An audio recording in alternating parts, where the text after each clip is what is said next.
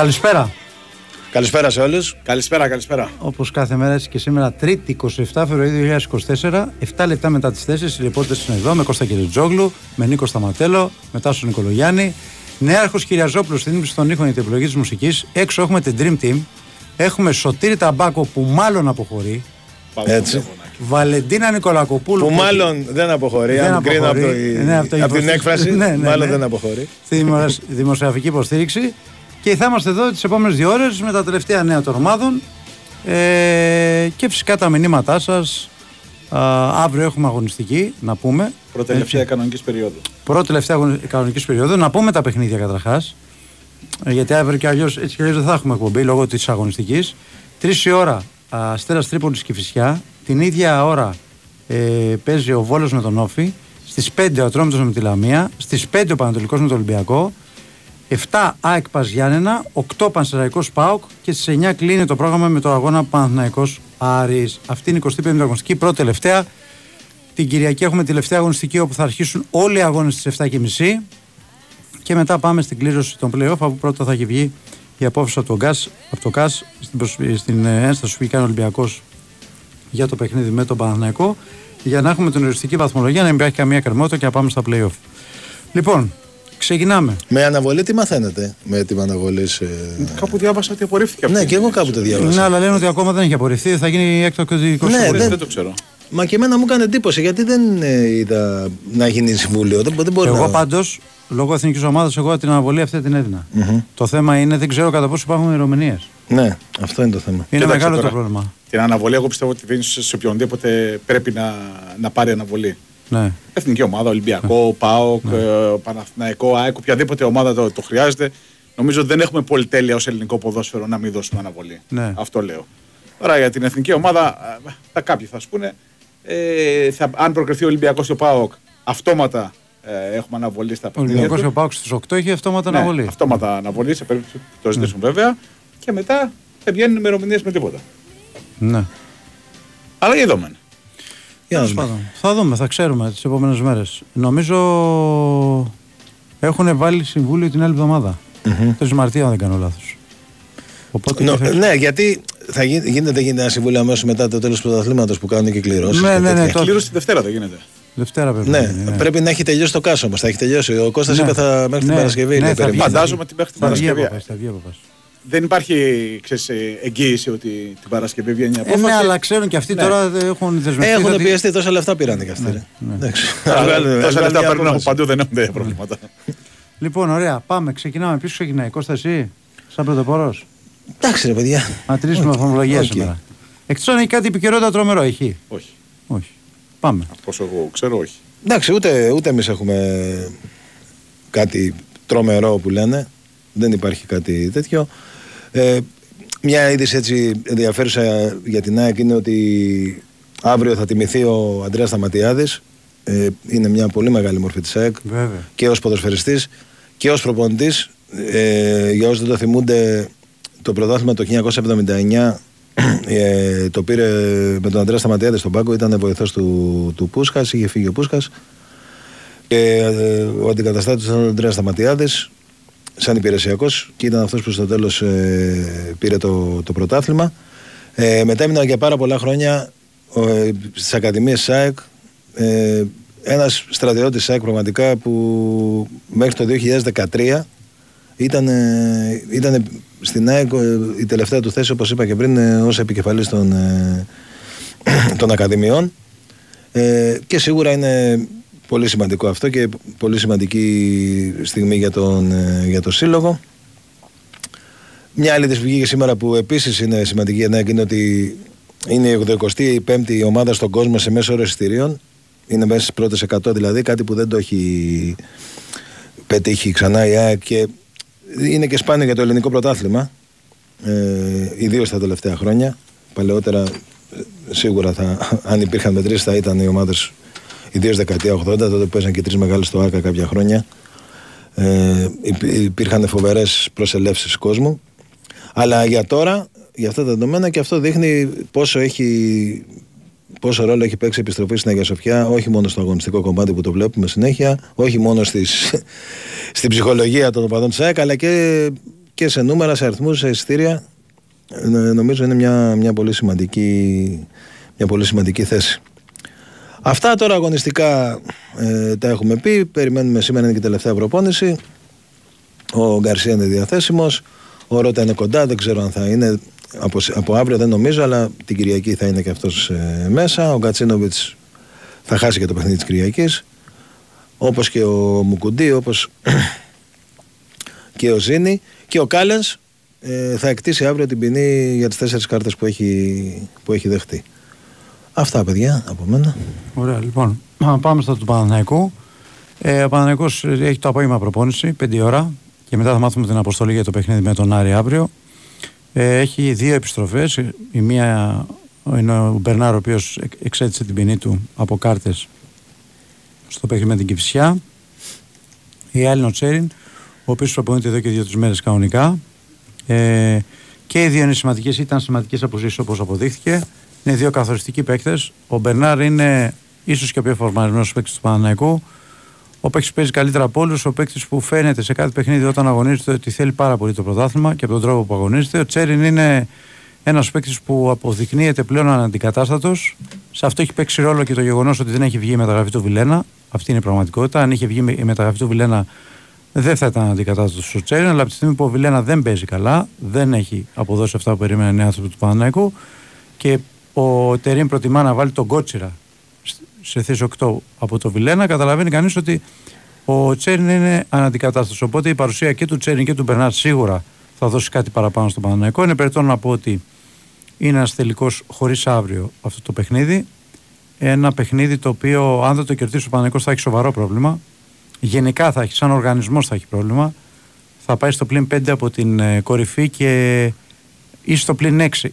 Αν χάσει, και στην περίπτωση αυτή καταλαβαίνει κανείς ότι το πρωτάθλημα πλέον θα έχει, μαθηματικά θα είναι πλέον ε, διεκδικητής ο Παναθηναϊκός, θα έχει μείνει ουσιαστικά εκτός, και αν το, επειδή θα έχει γίνει μια καθίζηση αγωνιστική μέσω βαθμών μέσα σε, σε τις αγωνιστικές, δεν θα είναι εύκολα διαχειρίσιμο, οπότε όλοι καταλαβαίνουν ότι σε αυτό το παιχνίδι μόνο η νίκη είναι το αποτέλεσμα που κάνει στον Παναθηναϊκό. Είναι ένα παιχνίδι με τεράστιο, με το μεγαλύτερο πρέπει μέχρι τώρα, θα έλεγα εγώ. Έτσι όπως ε, τα κατάφερε ο Παναθηναϊκός και έφερε δύο ισοπαλίες με τη Λαμία και τη Φυσιά στην έδρα του. Ε, τώρα, όσον αφορά την εντεκάδα, αν δεν προκύψει κάποιο απρόοπτο, Ντραγκόφσκι κάτω από τα δοκάρια δεξιά, Κότσιρας σε αριστερά, Μλαντένοβιτς εκεί, δεν υπάρχει και ο Χουάνκαρ ακόμα. Στα στόπερο Αράο με τον Ούγκο, ο Σέγκεφελτ έχει φάει κόκκινη κάρτα. Ο Ρούμπεν με τον Τσέριν και τον Μπακασέτα στα χαφ, και ο Μπερνάρ με τον Παλάσιος και τον Ιωαννίδη μπροστά.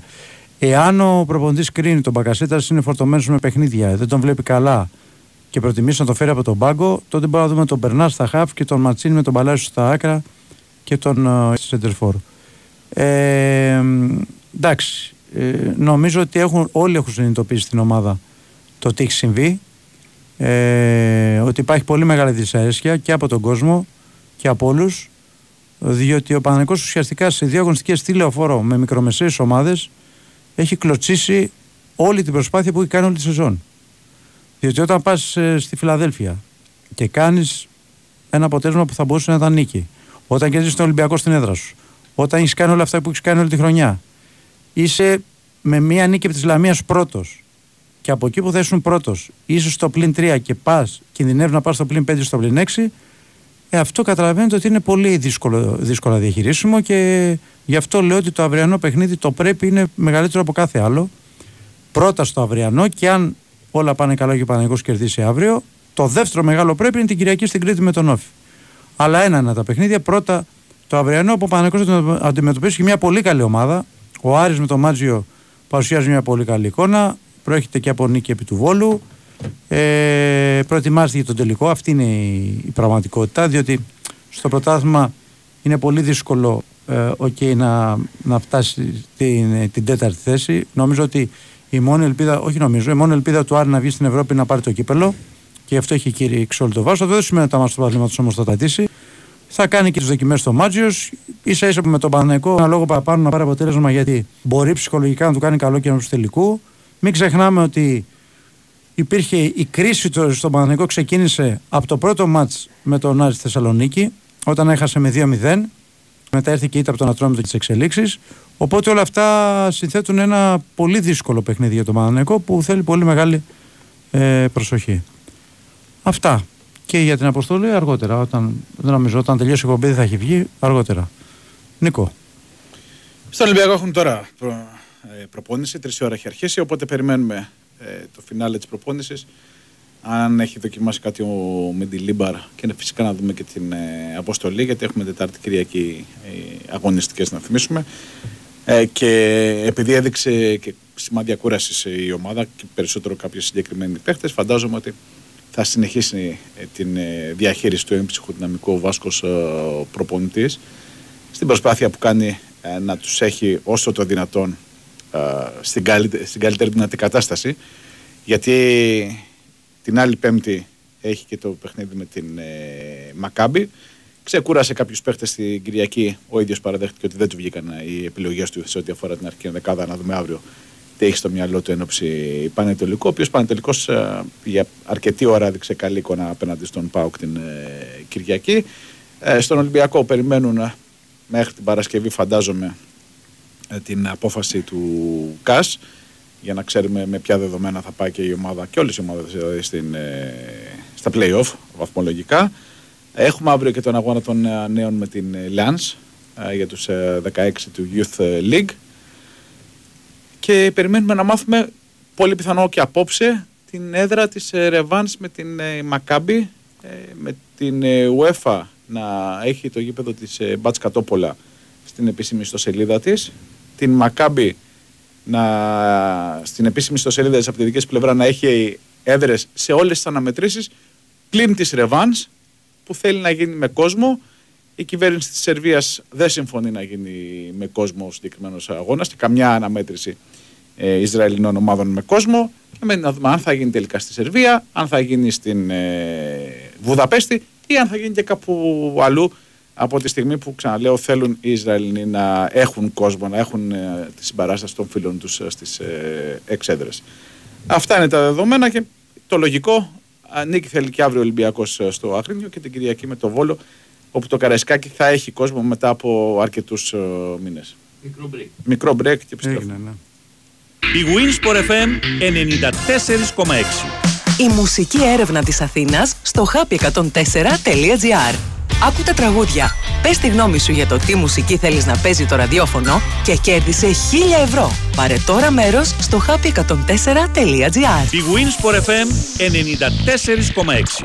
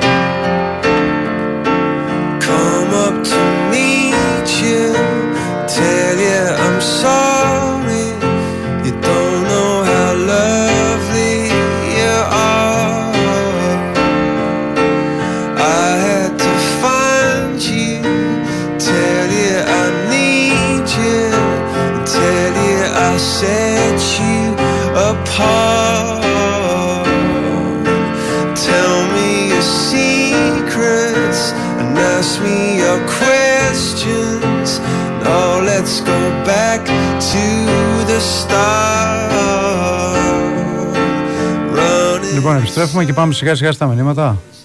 Ε? Πάμε, ναι. Να, ξεκινά, ξεκινάω εγώ. Ξεκίνα, ναι, γιατί βλέπω έχεις πολύ πράγμα για σήμερα. Ναι. Δώσε τον Παναθηναϊκό, πώς το λένε, γκρίνια. Και πάρε την ψυχή. Η καλύτερη σου.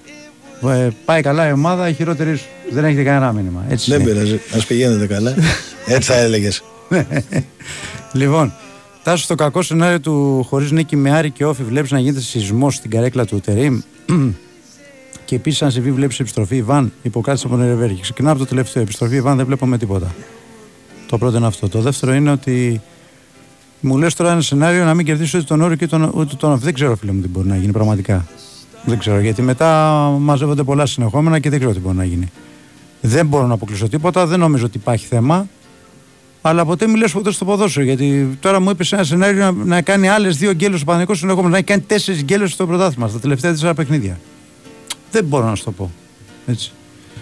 Λοιπόν, μου λέει ένας φίλος Νικολογιάννη δεν τον νίκησε αγωνιστικά το Ολυμπιακό στο λιμάνι. Αναφέρθηκα φίλε μου για το μάζον του Ολυμπιακού στη Λεωφόρο, όπου ο Παναθηναϊκός τον νίκησε αγωνιστικά το Ολυμπιακό και όπως αγωνιστικά νίκησε ο Παναθηναϊκός στο Ολυμπιακό στα δύο μάτς κυπέλλου. Σε αυτά αναφέρθηκα. Έτσι. Ε, αν δίνεις, ε, Τάσο, δίνεις κάποια πιθανότητα σε σενάριο δεξί μπακ Κότσιρα και αριστερό Βαγιανίδης και Φιλίπ στον πάγκο για να πάρει ανάσες, ε, δεν το αποκλείω αυτό. Κάποια στιγμή ο Τερίμ προχθές είπε ότι επειδή παίζει συνέχεια ο Μλαντένοβιτς και ο Χουάνκαρ δεν είναι έτοιμος, πρέπει και αυτός να πάρει ανάσες. Γι' αυτό τον άλλαξε στο τέλος. Βέβαια το να τον αλλάξει το ενενήντα δύο για να του δώσει ανάσες δεν μου φαίνεται και πολύ normal, αλλά οκ. Okay. Ε, εγώ δεν βλέπω. Θα μου πείτε τώρα, μου ήρθε τώρα επειδή το είδα προχθές, μήπως κάνει τίποτα άλλο ακραίο και βάλει το Βιλένα αριστερό μπακ. Ε, επειδή τον έβαλε και προχθές. Αλλά δεν το αποκλείω αυτό. Πολύ στο πιθανό όμως να παίξει ο Μλαντένοβιτς. Ε, αν βλέπω αύριο τον Ακαϊντίν με τον Ούγκο και τον Αράο στα χάφα του Πέρεθ. Το Ούγκο Ακαϊντίν, παιδιά, όσες φορές το έχουμε δει, δεν. Όσες φορές το έχουμε δει, δεν. Δεν, δεν ξέρω τι συμβαίνει. Δεν, δηλαδή, γενικά, όταν βλέπουμε από την άμυνα να μην λείπει ο Αράο, θα μου πεις: έπαιζε ο Αράο με την Κυψία και φάγεις γκολ και μάλιστα αυτό το γκολ του Αράο. Οκ, okay, μπορεί να συμβεί μια τέτοια στιγμή, αλλά γενικά ο Αράο δίνει μια σιγουριά στην άμυνα. Το Ούγκο Ακαϊντίν δεν ταιριάζει μέχρι τώρα. Οπότε δεν το βλέπω ως πιθανό σενάριο. Τάσο, φωνάζαμε για το Σέγκεφελτ, εγώ προσωπικά το λατρεύω, αλλά τελικά δεν μας δικαίωσε, δεν πειράζει, την μπάλα όλα συμβαίνουν. Αυτό που, που ε, για, το για το συγκεκριμένο παιχνίδι πρέπει να πω ότι μέχρι τη φάση της κόκκινης ήταν εξαιρετικός. Έβγαινε πρώτος στην μπάλα, ε, μάλιστα και μάλιστα σε δύο τις περιπτώσεις χειροκροτήθηκε από τον κόσμο για τον τρόπο που πήγε στην μπάλα. Απλά είναι αυτές οι στιγμές που έχει ο Σέγκεφελτ που στοιχίζουν πάρα πολύ στην ομάδα και δεν είναι η πρώτη φορά. Είναι δύο φορές με τον Μπάουκ πέρσι. Η μία είναι στο μάτς που μπορεί να έκρινε και το πρωτάθλημα, όταν, στο ένα ένα στη Λεωφόρο, όταν άφησε την ομάδα με δέκα παίκτες, με αψυχολόγητο ε, μαρκάρισμα. Και άλλη μία στο κύπελο, πάλι με τον Μπάουκ. Ε, έχουν μαζευτεί τρεις κακές στιγμές για τον Σέγκεφελτ, με τρεις κόκκινες που έχουν στοιχήσει την ομάδα. Πέρσι μπορεί να στήξει και το πρωτάθλημα, αφού έμεινε ο Παναθηναϊκός με δέκα. Φέτος δεν ξέρω αν θα στοιχήσει το πρωτάθλημα αυτό που έγινε με την Κυψιά, αλλά σίγουρα. Είναι κακό το σημείο που βγήκε. Επαναλαμβάνω, βέβαια, δεν δίνω καμία δικαιολογία για την αποβολή για, το, ε, για την εγωνιστική εικόνα του Παναθηναϊκού. Άλλο το ένα, άλλο το άλλο. Αλλά από εκεί και πέρα, ε, όπως και να το κάνουμε, δεν είναι και το πιο εύκολο πράγμα να παίζεις με δέκα. Τάσο, αν υπήρχε σοβαρή διοίκηση, Τερίμ, Σέγκεφελτ, Ακαϊντίν, Βέρμπιτς, Παλάσιος, Βαγιανίδης, Χουάνκαρ, Γετβάη, Σπόραρ, δεν θα έπρεπε να περνάνε ούτε απ' έξω, γνώμη μου, Μάκης. Το αμέσως επόμενο μήνυμα. Τάσο, τουλάχιστον η χρονιά τελειώσει άσχημα, δεν πρέπει να πάρει μπάλα παίκτης όπως ο Κότσιρας, ο Παλάσιος, ο Ματσίνη και ο Μπερνάρ. Άρα για τον Παλάσιο έχουμε δύο διαφορετικά μηνύματα. Ο ένας λέει ότι δεν πρέπει να περνάει ούτε απ' έξω, ο άλλος λέει ότι δεν πρέπει να πάρει μπάλα παίκτης όπως ο Παλάσιος. Εγώ λέω λίγο να τα βρείτε μεταξύ σας. Η ουσία είναι ότι ε, επαναλαμβάνω και λέω το εξής, ότι. Ε, Η απαξίωση των παικτών όταν μια ομάδα δεν πάει καλά είναι βέβαιη. Ε, το έχουν ζήσει όλες οι ομάδες αυτές, δεν το έχει ζήσει μόνο ο Παναθηναϊκός.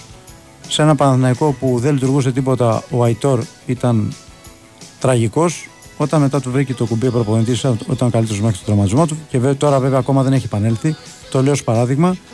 Ο Γετβάη με την εικόνα που δείχνει στα τελευταία παιχνίδια δεν νομίζω ότι είναι για να μην περνάει ούτε απ' έξω.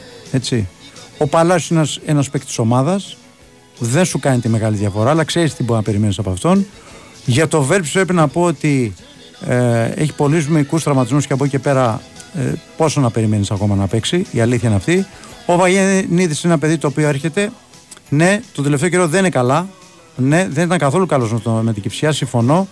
Αλλά δεν πρέπει να κρίνουμε τους παίκτες από ένα και από δύο παιχνίδια. Πρέπει να δούμε μέσα στη χρονιά τι κάνουν. Και το γεγονός ότι ο Παναθηναϊκός ήταν πρώτος μέχρι πριν τρεις αγωνιστικές, όλοι αυτοί που λες ότι δεν πρέπει να περνάνε απ' έξω έπαιζαν, φίλε μου. Άρα το ότι έπαιζαν και ο Παναθηναϊκός ήταν πρώτος κάτι λέει.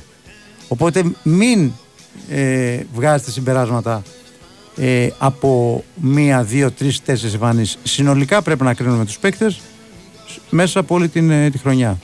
Ρε Τάσο, έχουμε τόσα ταλέντα. Π.χ. Φικά, Κυριόπουλο, Μπιλάλ, Φρόκο και δεν τα ανεβάζουμε για να παίζουν ο Σπόρα, Ρομπάρτο, Μπλάντε που δεν βγαίνουν. Ευχαριστώ για τη φιλοξενία, Λόης. Αυτή η κουβέντα, φίλε μου, με τους με τα παιδιά που έχουμε, ειλικρινά στο λέω, έχω βαρεθεί να την ακούω τριάντα πέντε χρόνια. Όταν ο Παναγικός δεν πάει καλά, λέμε τα παιδιά δεν τα βάζουμε. Όταν πάει καλά, εκεί τα ξεχνάμε. Όταν βάζουμε τα παιδιά και δεν πάει καλά, λέμε που τους βρήκαμε αυτούς. Δεν είναι απλό πράγμα η, η φανέλα, παιδιά.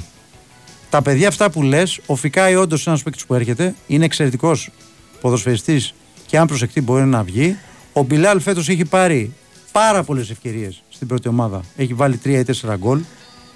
Και δεν είναι ένας παίκτης, για να τελειώνουμε, ο οποίος ασχολείται με το εκτός της περιοχής. Όταν δεν ασχολείσαι με το εκτός της περιοχής, είναι δύσκολο να παίξεις φόρ. Έτσι.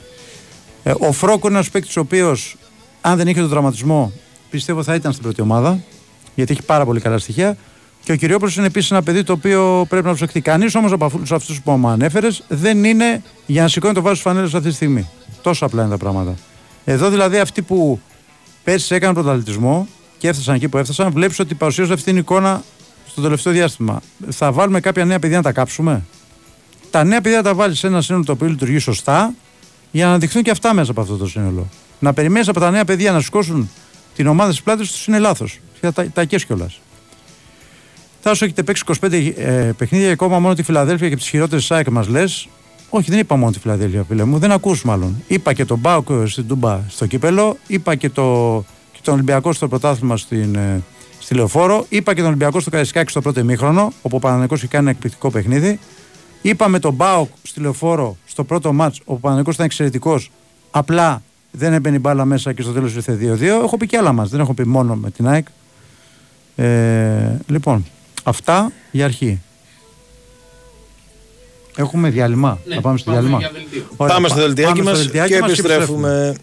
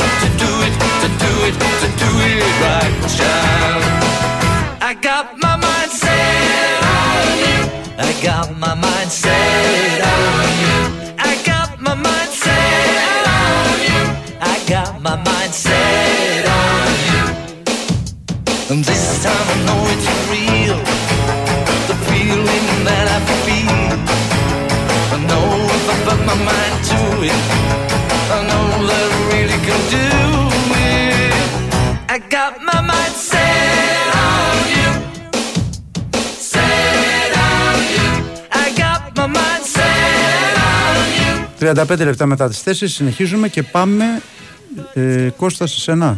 Ναι, πάμε λοιπόν. Κώστα, τι γίνεται με την αναβολή που ζήτησε η ΕΠΟ? Μας βλέπω σε κανένα ΟΑΚ, αν περάσουν και στους οκτώ Ολυμπιακός και ΠΑΟΚ. Τι γκίνια είναι αυτή φέτος, δεν έχουμε χαρεί το σπίτι μας. Εντάξει, βλέπει, κάτσε να δούμε τι θα γίνει και με την αναβολή. Οκ. Okay. Τώρα η Εθνική Ελλάδος είναι, να δούμε τι θα αποφασίσουν οι ομάδες. Τώρα μην κάνουμε θέμα γι' αυτό. Το θέμα είναι πάρα πολύ σημαντικό να καταφέρει η Εθνική να προκριθεί. Κώστα, η απόκτηση της Λούλη λέει κάτι για Άμπραμπατ Φερνάντες ή για παραπάνω ενίσχυση? Όχι, δεν νομίζω ότι έχει σχέση με Άμπραμπατ Φερνάντες. Η... Δηλαδή και ο Άμραμπατ ας πούμε να φύγει, πιστεύω θα έρθει και άλλος παίκτης. Ε... Πάμε στον επόμενο. Κώστα, τι μεταφορικά μέσα και βλακίες για την ομάδα μας πάμε από, πάμε από σήμερα και ζητάμε να μας φιλοξενήσουν στο γήπεδο. Καλή ιδέα φίλε μου.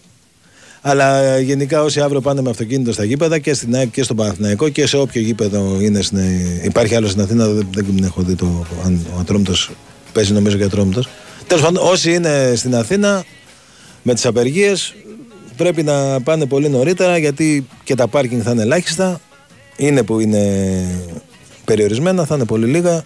Έχει ο Ατρόμητος, συγγνώμη σε διακόπτη, Ατρόμητο ΑΕΚ Παναθηναϊκό για Super League και στις τρεις στο Καραϊσκάκης έχει το Ολυμπιακός. Α, είναι και Ολυμπιακός. Για το Youth League. Ωρες, χαμός. Για το Youth League.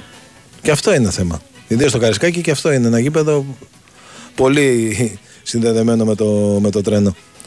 Ε, Κώστα, τι εικόνα έχει ο Μαχαίρας στην ΑΕΚ Β?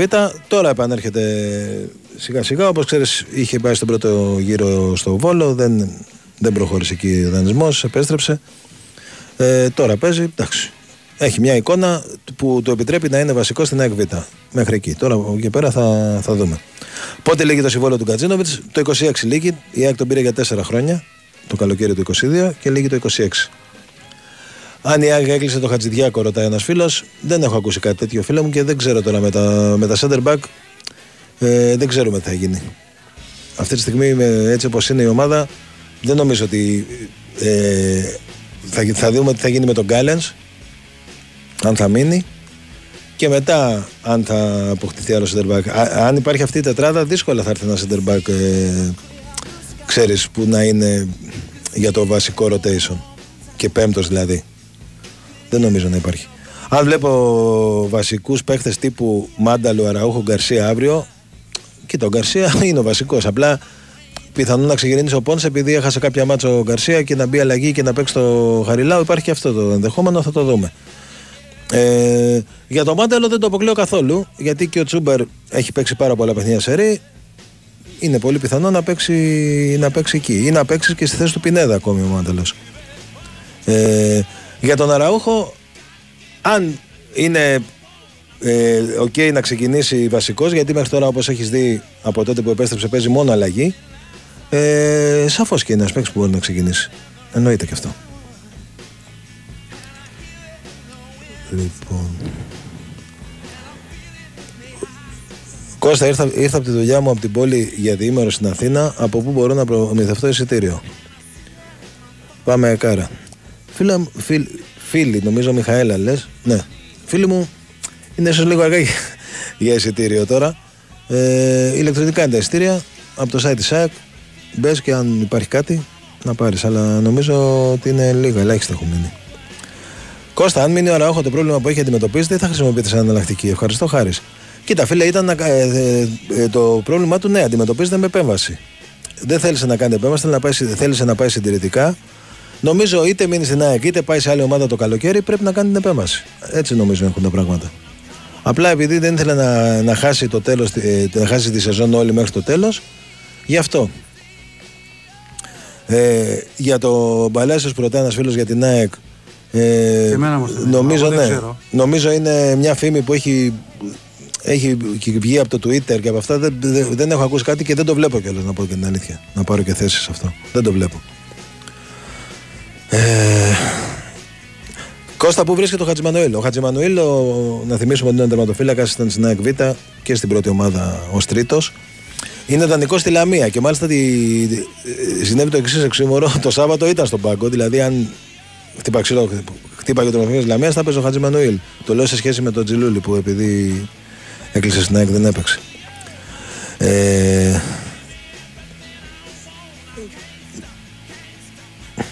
Δεν... Α, όχι, συγγνώμη, ήταν... είναι μια ερώτηση για το γήπεδο του Παναθηναϊκού, απλά με μπέρδεψε λίγο γιατί λέει για Αγία Σοφιά. Πάμε παρακάτω.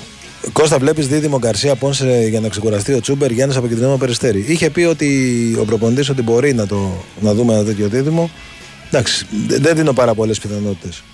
Ίσως το δούμε κάποια στιγμή, αλλά δεν δίνω πάρα πολλές πιθανότητες, να σου πω την αλήθεια. Δεν ξέρω. Δεν, δεν, δεν, το, δεν βλέπω να είναι δηλαδή σαν μια επιλογή έτσι πρώτη.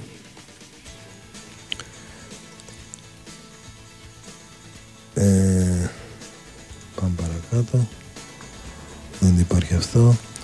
Εντεκάδα για αύριο. Εντάξει, έχει, υπάρχουν πολλές αμφιβολίες, φίλε, γιατί είναι το παιχνίδι. Τώρα έχουμε δει, βέβαια, έχουμε, έχουμε καταλάβει ότι ε, με ένα παιχνίδι τη βδομάδα πλέον πάμε σε μια κατάσταση σχετικά μόνιμη στην εντεκάδα, με λίγες αλλαγές. Αλλά τώρα, επειδή υπάρχει ενδιάμεσο παιχνίδι και την Κυριακή ντέρμπι στο, στο Χαριλάου με τον Άρη, πιθανόν να έχει πολλές αλλαγές αύριο η εντεκάδα.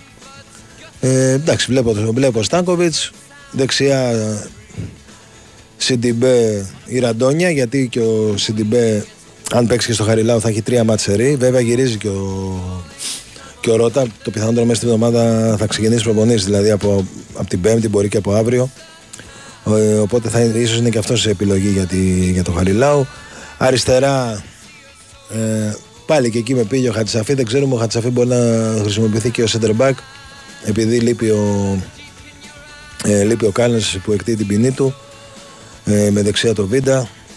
Στο κέντρο τώρα πιθανόν ο Σιμάνσκι στη θέση του Γιόνσον, πιθανόν ο Ιούμπισιτς ή ο Μάνταλος στη θέση του Πινέδα.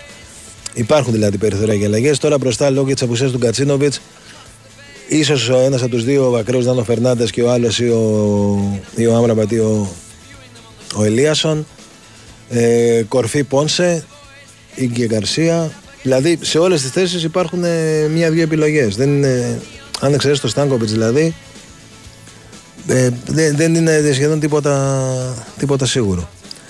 Γιατί έχουν κολλήσει τα έργα για το Exit, δεν έχουν κολλήσει κάπου. Δεν έχουν κολλήσει κάπου, απλά υπήρχε μια γραφειοκρατία με, με τις άδειες. Ε, δεν υπάρχει κάποιο θέμα.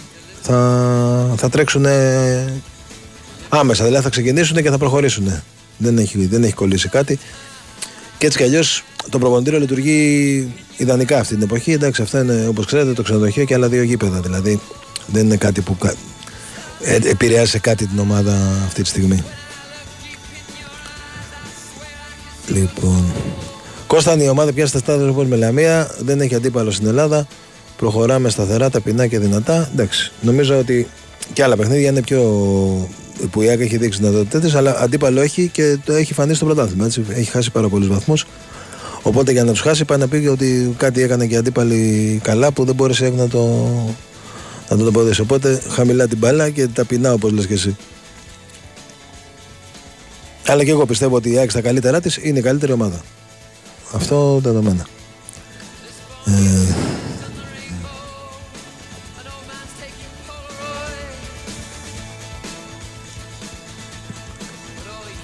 Κώστα, ακούγεται ότι ο, ο, επειδή είναι ο τελικός του κόφρας στην Αγία Σοφία, θα παίξουμε τα, τελευταία μάτς, τα τρία τελευταία μάτς εκτός έδρας. Ισχύει, όχι. Είχε, είχε, είχε γίνει μια τέτοια πρόταση ε, στην ΑΕΚ τότε ε, για να, για, όταν είχε πέσει το θέμα της αναβολής για Ολυμπιακό και ΠΑΟΚ. Ε, δεν γνωρίζω κάτι τέτοιο να ισχύει. Θα το για δούμε ένα, τώρα. Για ένα, για ένα, για ένα, για ένα, όχι για τρία. Για τρία για δεν ένα. Το ξέρω. Αν ναι, ναι. Κάτι, για ένα είχα ακούσει. Για, ένα, για, για το τελευταίο, για το δηλαδή τελευταίο, να μπει κλειδάριθμο και να είναι. Τελευταία αγωνιστική των play-off να, παίξει, να μην παίξει ΑΕΚ και πεδούχο. Ακριβώς. Και έτσι αυτός ο μάζε που έχει Γκάτσι και Τσούμπερ έχει ανεπενεργοποιηθεί, έχει απενεργοποιηθεί, έχει καλούς παίξει. Η ΑΕΚ με όλους τους μάζε μιλάει, με όλους και με κανέναν. Οπότε αν έχει κάποιο καλό παίχτη που ενδιαφέρει την ΑΕΚ και κάνει τον Αλμέιδα, πολύ πιθανό να πάρει κι άλλον από αυτόν. Απλά δεν υπάρχει. Κάτι που υπήρχε αρκετά παλαιότερα, ότι με δύο-τρεις ανθρώπους που έκανε δουλειές, δεν υπάρχει αυτό το πράγμα τώρα, εδώ και καιρό. Ε... Και έτσι ο Μασούρας δεν θα ήταν τα μάμ για το σύστημα του Αλμέιδα, εκατό τοις εκατό σίγουρα θα ήταν ένας παίκτης που θα ήταν ε, ό,τι πρέπει για την ΑΕΚ και μακάρι να μπορούσε να τον πάρει. Ε... Αν δεν έχει κλείσει ο Πρινιόλ, ο Τζολάκης ίσως να είναι καλύτερη λύση. Δεν νομίζω από τον Πρινιόλ να είναι καλύτερη λύση ο Τζολάκης και δεν νομίζω ότι και η ΑΕΚ θα πήγαινε να πάρει έναν τερματοφύλακα όχι έτοιμο. Χωρίς, παρότι ο Τζουλάκης είναι ταλαντούχος, έτσι δεν, δεν τον αμφισβητώ. Απλά η ΑΕΚ θα πάρει πρώτο τερματοφύλακα και εντάξει, και αν μείνει και ο Στάνκοβιτς θα παίζουν και οι δύο, όποιος είναι ο καλύτερος θα παίζει. Διαλυματάκι. Μικρό, Μικρό διαλυματάκι. Η Winsport εφ εμ ενενήντα τέσσερα κόμμα έξι. Μάθε τι παίζει με την Big Win. Και σήμερα η Big Win σε βάζει στα γήπεδα της Ελλάδας και σου κάνει πάσα στους σημαντικότερους αγώνες της ημέρας. Ποδοσφαιρικός μαραθώνιος για τους λάτρεις της μπάλας την Τετάρτη στον Big Win Sport εφ εμ. Συντονιστείτε στους ενενήντα τέσσερα κόμμα έξι και ζήστε λεπτό προς λεπτό όλους τους αγώνες της εικοστής πέμπτης τροφής του πρωταθλήματος, με την αναμέτρηση του Παναθηναϊκού με τον Άρη στις εννέα να ξεχωρίζει. Προηγούνται χρονικά οι μάχες των δικεφάλων, με την ΑΕΚ να υποδέχεται τον Πας Γιάννηνα στις επτά και τον ΠΑΟΚ να φιλοξενείται από τον Πανσεραϊκό στις οκτώ. Νωρίτερα στις πέντε ο Ολυμπιακός δοκιμάζεται από τον Πανετολικό στο Αγρίνιο, την ίδια ώρα παίζουν Ατρόμητος Λαμία, ενώ το πρόγραμμα της ημέρας ανοίγει στις τρεις με τις αναμετρήσεις Αστέρας Τρίπολης Κηφισιά και Βόλος Όφι. Μετά το σφύριγμα της λήξης ακολουθεί το τρίτο ημίχρονο στο στούντιο για σχόλια, ρεπορτάζ και ανοιχτές γραμμές για τους ακροατές. Στην κορυφαία αθλητική συχνότητα της χώρας, στον Big Win Sport εφ εμ ενενήντα τέσσερα κόμμα έξι. Αυτοί ήταν οι μεγαλύτεροι αγώνες της ημέρας. Χορηγία ενότητας Big Win. Ρυθμιστή σε ΕΕΠ. Συμμετοχή για άτομα άνω των είκοσι ενός ετών. Παίξε υπεύθυνα. Big Win Sport εφ εμ ενενήντα τέσσερα κόμμα έξι.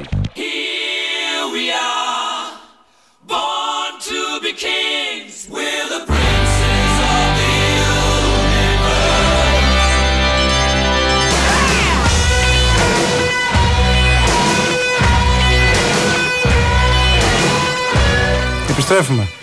Ε, πάμε σε λίγο ακόμη. Ε, τι λέει ο φίλος εδώ. Σε ιντερνετικές εκπομπές λέει γράφουν για Παλάσιος και στο προποτζίδικο.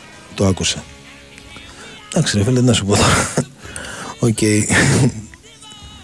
Εγώ σου είπα αυτό που γνωρίζω, τώρα από εκεί πέρα. Εντάξει. Κώστα, βλέπεις να ξεκινά ο Ιούμπισιτς, είπα πριν για εντεκάδα. Ε, με... με προπονητή για την εξέλιξη κανένα νέο. Με τον προπονητή δεν το καταλαβαίνω αυτό το μήνυμα. Για Μασούρα απάντησα. Ο Πίλιος έχει πει πολύ δυναμικά. Πιστεύεις όμως ότι είναι καλός για δεύτερη επιλογή? ε, Βλέπω τον μπάμπα του ΠΑΟ και σκέφτομαι ότι ένα τέτοιο παίκτη θέλει. Ο Πίλιος είναι πρώτη επιλογή αυτή τη στιγμή και θα δούμε τώρα το καλοκαίρι. Πιστεύω θα αποκτηθεί κι άλλο ένα αριστερό μπακ και θα είναι οι δυο τους. Και θα παίζει ο καλύτερος. Αυτό νομίζω ότι θα γίνει. Ε, Κώστα, έχει ακουστεί πολύ έντονα για Μασούρα και Φορτούνη. Ισχύει? Όχι, δεν γνωρίζω κάτι για, για Μασούρα και Φορτούνη. Απλά λέω ότι αν ο Μασούρας. Εγώ προσωπικά πιστεύω ότι ο Μασούρας είναι ένας παίκτης που θα ταιριάζει πάρα πολύ στην ΑΕΚ. Αλλά οπότε λέει το ρεπορτάζ του Ολυμπιακού, είναι μεταξύ Ολυμπιακού και εξωτερικού. Κώστα, αν υποθέσουμε θέλουμε δεύτερο κάθετα διεισδυτικό φόρα αντιλιβάει, ποιον θα έπαιρνες από το ελληνικό πρωτάθλημα? Δύσκολα να βρεις παίχτη αντιλιβάει, φίλε, στο ελληνικό πρωτάθλημα. Πάρα πολύ δύσκολο. Ε, το θεωρώ απίθανο. Νομίζω ότι ο Πόνσε είναι μια χαρά για δεύτερος στην ΑΕΚ. Παραπάνω από μια χαρά. Σε, σε άλλες ομάδες μπορεί να ήταν και πρώτος. Ε, αυτά, παιδιά. Νίκο. Πάμε λοιπόν και στα μηνύματα των φίλων του Ολυμπιακού. Ε, ρωτάει ένας φίλος. Ε, μήπως ε, ξέρετε να μου πείτε για τις χειμερινές μεταγραφές του Ολυμπιακού, ποιος τις έκανε? Ανεβήκαμε επίπεδο, λέει ο Νίκος από τη Γερμανία. ε, Κοίταξε, δεν είναι οι βασικές εισηγήσεις του Πέδρο Άλβες. Και το λέω αυτό γιατί οι, πρώτη, οι βασικές εισηγήσεις του Πέδρο Άλβες ήταν, σύμφωνα με τους ανθρώπους του Ολυμπιακού, παίκτες ε, για, όχι για ομάδες επίπεδο Ολυμπιακού, όχι για ομάδες που θέλουν να κάνουν ε, πρωταθλητισμό. Απορρίφθηκαν λοιπόν οι πρώτες επιλογές και στη συνέχεια ε, έγιναν ε, από τους ανθρώπους του Ολυμπιακού με τους διάφορους ε, manager. Ε, μπήκαν στο τραπέζι τα ονόματα των παικτών που ήρθαν. Το ξαναλέω, άλλες ήταν οι εισηγήσεις του Πέδρο Άλβες. Λέει ο Περικλής, πρέπει να δοθεί φέτος βάρος στο conference. Πρωταθλήματα έχουμε πάρει πολλά και θα ξαναπάρουμε. Άξι, ο Ολυμπιακός... θέλει και, και το κόφερες, θέλει και το πρωτάθλημα. Δεν θα, δεν θα ξεχωρίσει στόχους και έχει και ένα έμψυχο δυναμικό που επιτρέπει στον Μεντιλίμπαρ να δοκιμάζει διάφορες ενδεκάδες από αγωνιστική σε αγωνιστική. Τρανό παράδειγμα αυτό που έχει γίνει από τον πρώτο αγώνα με τη Φερετσβάρος μέχρι και προχθές με τον Αστέρα Τρίπολης και θα συνεχιστεί και αύριο στο Αγρίνιο, φαντάζομαι, από τα λίγα που έχουμε μάθει, γιατί δοκιμές δεν έχει κάνει ακόμα ο Βάσκος. Δεν είχε κάνει δηλαδή μέχρι χθες. Ε, και έχουμε και το παιχνίδι με τον ο, Βόλο. Το έμψυχο δυναμικό θέλει το... είναι αρκετό για το Μεντιλίμπαρ, συγγνώμη, για να δώσει βάρος σίγουρα στο conference. Με τη Μακάμπι παίζει, δεν του απαγορεύει κανένας να σκέφτεται ότι μπορεί να προκριθεί στους οκτώ της διοργάνωσης και μετά να συνεχίσει να κοιτάει προς τα εμπρός. Αλλά και το πρωτάθλημα, οκ, okay, έχει πάρει πολλά Ολυμπιακός, θα πάρει κι άλλα, λογικό. Γιατί να με, αν μπορεί να μην πάρει και το, το φετινό. Εάν γίνει Βουδαπέστη ρεβάνς με τη Μακάμπη, θα έχει κόσμο Ολυμπιακός, ρωτάει ο Δημήτρης από τη Βουδαπέστη. Όπου γίνει και έχει κόσμο, δηλαδή αν και οι Σέρβοι αλλάξουν τη στάση τους και πούνε ότι θα γίνει στη Μπάτσκα Τόπολα με κόσμο, και εκεί θα έχει εισιτήριο Ολυμπιακός. Όπου και αν γίνει ε, και θα έχει κόσμο στις εξέδρες, ε, θα είναι και φίλοι του Ολυμπιακού. Αυτό είναι ξεκάθαρο. Ίσως και απόψε να ξέρουμε την, ε, αν θα έχει καρποφορήσει η προσπάθεια των ανθρώπων της ε, Μακάμπη ε, να παίξουν σε ένα γήπεδο με κόσμο. Αν θα είναι ο Ζέλσον ενδεκάδα αύριο, δεν έχει δοκιμάσει κάτι ο Μεντιλίμπαρ. Περιμένουμε τώρα την προπόνηση που είναι σε εξέλιξη. Φαντάζομαι από στιγμή στη στιγμή θα τελειώσει και θα μάθουμε και την ε, αποστολή στο Αγρίνιο. Αλλά σιγά σιγά θα μπει και αυτός ε, ο, στα πλάνα του Βάσκου προπονητή. Καλός παίχτης είναι, πολύ καλός παίχτης είναι. Δεν νομίζω ότι περισσεύουν ε, τέτοιοι παίχτες στους ερυθρόλευκους. Νίκο, γιατί ντρέπεστε να παραδεχτείτε ότι το Φορτούνης είναι πολύ κακός εδώ και καιρό? Στην Ουγγαρία έδωσε τρεις φορές την μπάλα σε αντίπαλο. Α, οι σέντρες και τα σούτ είναι κακά κτλ. Μόλις χθες απάντησα σε ένα ανάλογο μήνυμα και ήμουν ο πρώτος που, που έχω πει ότι ο Φορτούνης, ας πούμε, απέχει πολύ από την εικόνα που βλέπαμε στο ξεκίνημα της σεζόν. Δεν είναι ο Φορτούνης που έχει ανάγκη ο Ολυμπιακός. Δεν, δεν ανακαλύπτουμε την Αμερική, την Αμερική λέγοντας ε, κάτι τέτοιο, και φοβάμαι και να το πω. Ε, και σου λέω και χθες ε, το είπα, και επειδή είναι ο Φορτούνης περιμένουμε πολλά, πολλά περισσότερα πράγματα από το συγκεκριμένο ποδοσφαιριστή. Πολλά τα μηνύματα για Καμπράλ, για Μασούρα, και άλλο μήνυμα για Ζέρσον και εκτίμηση για ενδεκάδα. Νομίζω ότι θα πρέπει να περιμένουμε να τελειώσει η προπόνηση, να μάθουμε τι έχει γίνει και αν έχει δοκιμάσει κάτι ο Βάσκος, για να ξέρουμε προς τα που α, πηγαίνει το πλάνο για την ενδεκάδα, χωρίς αυτό να σημαίνει, όπως είδαμε και την Κυριακή, ότι ε, θα μπορέσουμε να, να γίνουμε πιο σοφοί για τα πλάνα του. Ρωτάει ένας φίλος, λόγω της ε, κατάστασης ε, που υπάρχει, ε, αν το ΚΑΣ αποφασίσει να συνεχιστεί η αναμέτρηση με τον Ολυμπιακός Παναθηναϊκός από το σαράντα εννιά, πότε θα μπορούσε να γίνει. Γι' αυτό περιμένουμε και την απόφαση του ΚΑΣ ε, πριν ε, την κλήρωση των ε, play-off, πριν αρχίσουν τα play-off. Σίγουρα θα γίνει πριν αρχίσουν τα play-off. Να, ακριβώς, πριν αρχίσουν τα play-off. Οπότε, αν ε, για παράδειγμα βγει η απόφαση την ε, Δευτέρα, θα βγει ε, και η απόφαση από τη Super League ότι τότε πρέπει να γίνει το Ολυμπιακός Παναθηναϊκός, αν υπάρξει τέτοια απόφαση, και μετά θα πάνε πιο πίσω τα, τα play-off. Υπάρχει στενότητα, δεν υπάρχουν πολλές διαθέσιμες ημερομηνίες, αλλά τι να κάνουμε. Αν υπάρξει τέτοια απόφαση, θα βρεθούν οι ημερομηνίες. Είναι απλά τα, τα πράγματα. Ε, ξέρουμε ημερομηνίες για τα παιχνίδια των uh, play-off, ρωτάνε φίλοι από το εξωτερικό. Όχι, τη Δευτέρα θα ξέρουμε. Τη Δευτέρα νομίζω γίνεται η κλήρωση. Ε, Κυριακή ολοκληρώνεται η κανονική περίοδος. Οπότε Δευτέρα θα γίνει η κλήρωση και θα βγουν οι ημερομηνίες, και φαντάζομαι θα βγει το πρόγραμμα στο μεγαλύτερο του μέρος, για να μπορεί κάποιος να προμηθευτεί το εισιτήριό του για όποιον αγώνα α, θελήσει να έρθει. Απλά καλό θα είναι να ενημερωθούν κυρίως οι κάτοικοι του εξωτερικού στο πώς θα προμηθευτούν εισιτήριο και το πώς θα μπουν στο γήπεδο. Α, φυσικά και υπάρχουν εισιτήρια για την αυριανή αναμέτρηση του Ολυμπιακού με την Λάνς και το Youth League. Υπενθυμίζω στις τρεις στο Καραϊσκάκης. Α, και ναι, κανονικά και από τον Sport εφ εμ. Ε, οι αναμετρήσεις ε, αύριο έχουμε, δεν έχουμε απεργία εμείς ε, οι δημοσιογράφοι, οπότε δεν υπάρχει. Η απεργία έχει Κοσμοτέ. Σωστό, η απεργία έχει η Κοσμοτέ μόνο. Αυτό που λέει ο Τάσος είναι μόνο. Άρα οι δημοσιογράφοι της Κοσμοτέ. Ο Παναθηναϊκός δεν θα έχει μετάδοση, τουλάχιστον μέχρι τα, με τα τωρινά δεδομένα. Με τα δεδομένα που ισχύουν μέχρι πριν από μισά ώρα. Αύριο μπορεί να αλλάξει, ναι. Αλλά ούτε ο Πανετολικός με τον Ολυμπιακό, ούτε το Παναθηναϊκός με, με τον Άρη, Άρη θα έχει μετάδοση. μετάδοση. Αλλά ραδιόφωνα θα υπάρχουν μετάδοση. Ούτε το Βόλο Σόφι, ούτε το ΑΕΚ Πασγιάννηνα. Ναι. Ούτε και το Ολυμπιακός ε, Λάνς. Mm. Αυτά είναι τα. Α, τα ραδιοφωνικά όμως μετάδοση θα υπάρχουν. Ναι, ραδιοφωνικά υπάρχουν κανονικά. Ε, Νίκο, εγώ δεν νομίζω ότι η ομάδα ήταν τόσο κακή με τον Αστέρα. είκοσι πέντε τελικές έκανε, τρία κυριαρχικά γκολ για εκατοστά και ένα με τον Αστέρα που με το ζόρι πέρναγε το κέντρο. Ε, Κοίταξε, ε, δεν θέλω να στέκομαι σε αριθμούς, γιατί και ένα σουτ, ε, δεν, δεν λέω κάτι για το μήνυμά σου, αλλά ένα σουτ στα πουλιά θεωρείται τελική. Οπότε ε, άστε τους αριθμούς και τις τελικές. Δεν λέω ότι ήταν τόσο κακή η ομάδα, σε καμία περίπτωση, αλλά εντός εισαγωγικών καλομάθαμε με Φερετσβάρος στα δύο παιχνίδια και με ΠΑΟΚ και μας φάνηκε κακή η ομάδα, γιατί ίσως περιμέναμε πολλά περισσότερα την, την Κυριακή. Τόσο κακή δεν ήταν σε καμία περίπτωση. Αυτό είναι, είναι δεδομένο. Για μισό λεπτό τώρα ήρθαν και πολλά μηνύματα. Ο Ολυμπιακός, τώρα που βγήκαν και άλλοι μπροστά, πάντα... Ναι, δεν το καταλαβαίνω αυτό το μήνυμα. Μακάμπι πανηγύριζε. Η Μακάμπι πανηγύριζε με τη φωτό του δολοφόνο με το κασκόλ της πάνω στα ερείπια της πολυκατοικίας στη Γάζα. Έχει κοινό ή ζητά κόσμο για τις πράξεις. Έχει κοινό και στο πρωτάθλημά της, επειδή έχουν ξανανοίξει τα γήπεδα, είναι γεμάτα, γεμάτες οι εξέδρες. Φαντάζομαι ότι θέλει τον κόσμο της δίπλα, δίπλα στην ομάδα,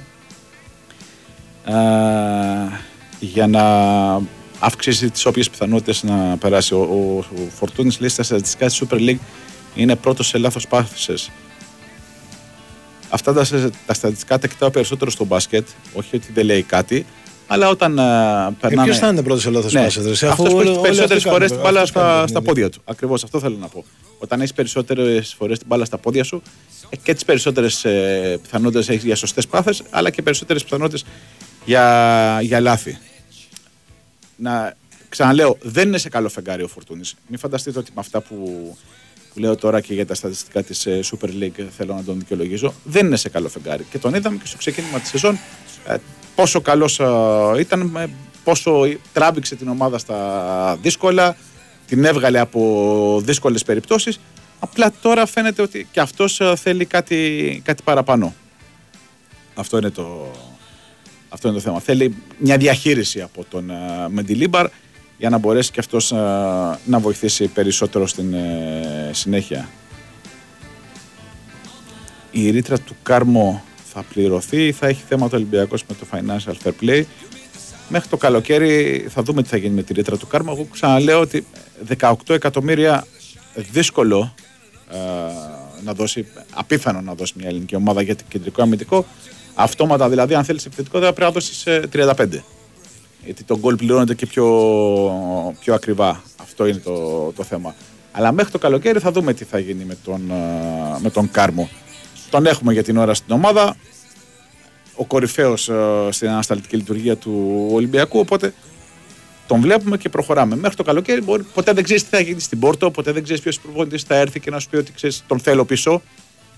Τώρα κακά τα ψέματα και για τον παίχτη, αν ένα, μια πρόταση από την Πόρτο να επιστρέψει και να είναι βασικός, ε, θα το ζυγίσει και διαφορετικά. Μην ξεχνάμε ότι ο Κονσεϊσά τον είχε στείλει στη δεύτερη ομάδα και έκανε και πιο εύκολο το έργο του, των ανθρώπων του Ολυμπιακού για να τον αποκτήσουν. Έστω και με τη μορφή δανεισμού, έστω και με τη ρήτρα των δεκαοκτώ εκατομμυρίων. Πάμε... Αθλητικό δελτίο okay. Και επιστρέφουμε.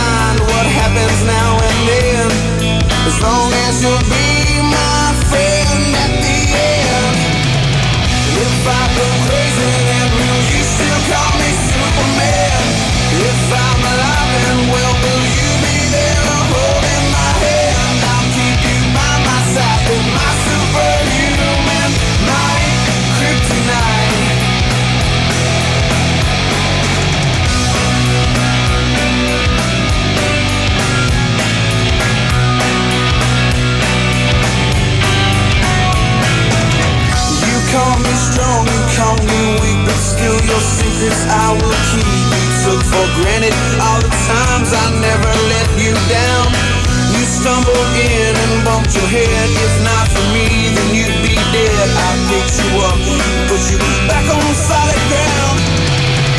If I go crazy, then will you still call me Superman? If I'm alive, then well, will you be there? I'm holding my hand. I'll keep you by my side with my superhuman might, kryptonite.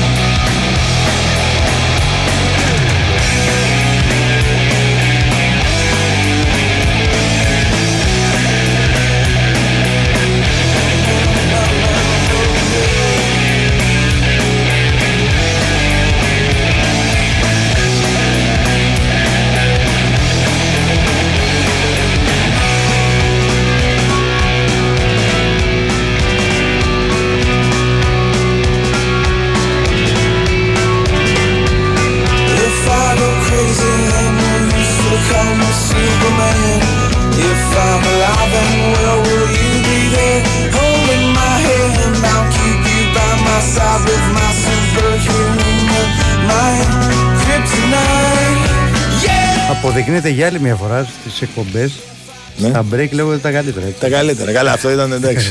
Καλά αυτό δεν λέγεται και στον αέρα γιατί θα σηκωθούν τα μικρόματα και να μας κυνηγάνε στο διάδρομο. Λοιπόν, επιστρέφουμε στη ροή της εκπομπής τη Report, τις οκτώ λεπτά μετά τις πέντε, Κώστας Χερτζόγλου, Νίκος Σταματέλος, Τάσος Νικολογιάννης. Πάμε τα μηνύματα. Νίκο, ολοκληρώσεις και άλλα. Ναι, ναι, ναι. Πάμε, τελειώσαμε. Παίρνουμε στη σειρά πάλι. Ναι, δηλαδή, πάμε, πάλι εγώ. Πάμε να κάνουμε τον κύκλο. Ωραία, λοιπόν. Για να δούμε εδώ τα μηνυματάκια σας. Τάσο, δεν πρέπει να κάνουμε τους παίκτες από ένα ρε παιχνίδι. Μόλις είπε ότι το Σέγκεφελτ σου στήχησε το περσινό πρωτάθλημα σε ένα μάτσο, αλλά ξέχασα, είχα την COVID. Λοιπόν, φίλε μου, εντάξει, τώρα εσύ θέλεις ε, ε, την ηρωνία σου. Οκ, okay, καλά κάνεις και την έχεις. Η ουσία είναι ότι εγώ είπα ότι δεν κρίνουμε τους παίκτες από ένα ρε παιχνίδι. Για το Σέγκεφελτ δεν είπα ένα παιχνίδι, είπα τρία. Έτσι. Και για το Σέγκεφελτ είπα για τρία μάτσο που έχει δεχθεί τρεις κόκκινες. Οπότε.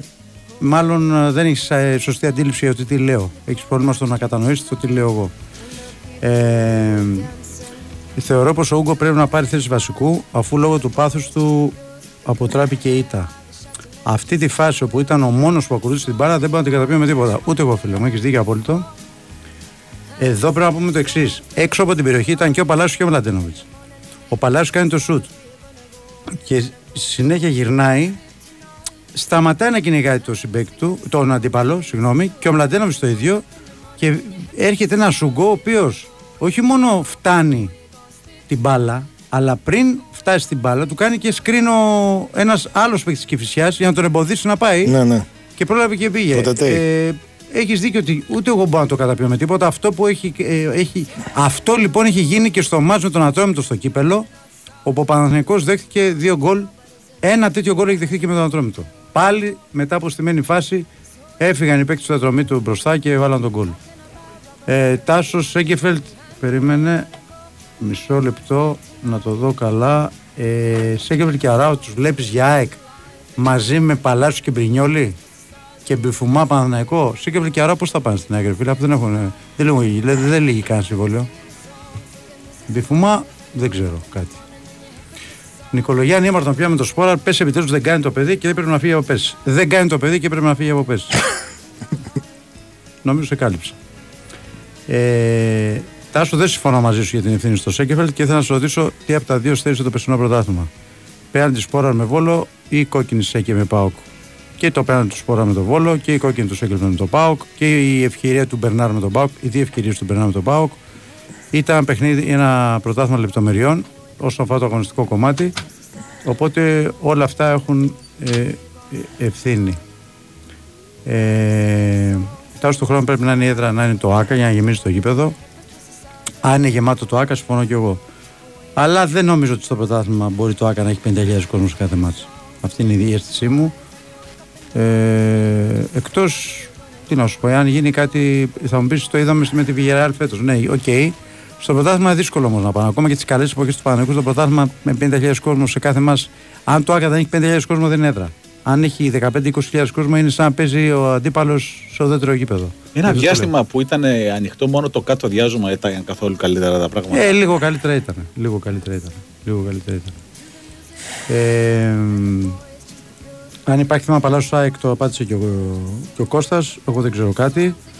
Ε, Τάσο Βαγιανίδης ουσιαστικά είναι η πρώτη επαγγελματική επαγγελματικής σεζόν. Παίζει στα μάτια πάνω κάτω. Με Λαμία έχει ασύσει στο Γερεμέγεφ. Αμυντικά δεν μας έχει στοιχήσει γκολ. Ναι, αλλά επειδή ο Βαγιανίδης είναι ένας παίκτης που έχει πολύ καλά στοιχεία, έχω περισσότερες απαιτήσεις από αυτόν. Η εικόνα του στα τελευταία μας εμένα δεν μ' αρέσει. Ε, δηλαδή, ε, εγώ θέλω ένα μπακ ο οποίος θα κάνει τη διαφορά. Γιατί τον πιστεύω τον Βαγιανίδη. Στο μάτς με την Κυφσιά ήταν ε, πολύ κακός. Δηλαδή, περίμενα πολλά περισσότερα πράγματα. Ε, με τη Λαμία έχει κάνει την ασύση στο Γερεμέγεφ, έχεις δίκιο, αλλά περιμένω και, και σε αυτό περισσότερα πράγματα. Γιατί έχω απαιτήσεις. Με αυτήν την έννοια το λέω. Αν ήταν παίκτης ο οποίος δεν έχω απαιτήσεις, δεν θα το έλεγα. Ε, Τάσο με το γήπεδο γεμίζει, ο κόσμος στηρίζει και φέρνουμε δύο χ με κάκιστη εικόνα, ειδικά με Κυφσιά. Παράδεικτη εικόνα και χωρίς σεβασμό τους παίκτες και το team στον κόσμο Παναγιώτη ανάγκασα. Συμφωνώ, Παναγιώτη μου, τα έχουμε πει. Ε, έχεις εκατό τοις εκατό δίκιο ότι ο κόσμος στηρίζει και γεμίζει το γήπεδο. Πόσο ακόμα να στηρίξει. Δηλαδή θέλω να πω ότι στο κομμάτι αυτό δεν πρέπει να υπάρχει κάποιο, κάποιο παράπονο. Ε, λοιπόν, μου λέει ο Λόης, ναι, ρε Τάσο, αλλά ο Ντέλιας, ο Κολιαράκης, ο Τζίμας και ο Τζόλης πώς βγήκαν? Θέλει εμπιστοσύνη. Εντάξει, τώρα μου μιλάς για δύο παίκτες που, οκ, okay, είναι top, ο Κωνσταντέλιος και ο Κουλιαράκης.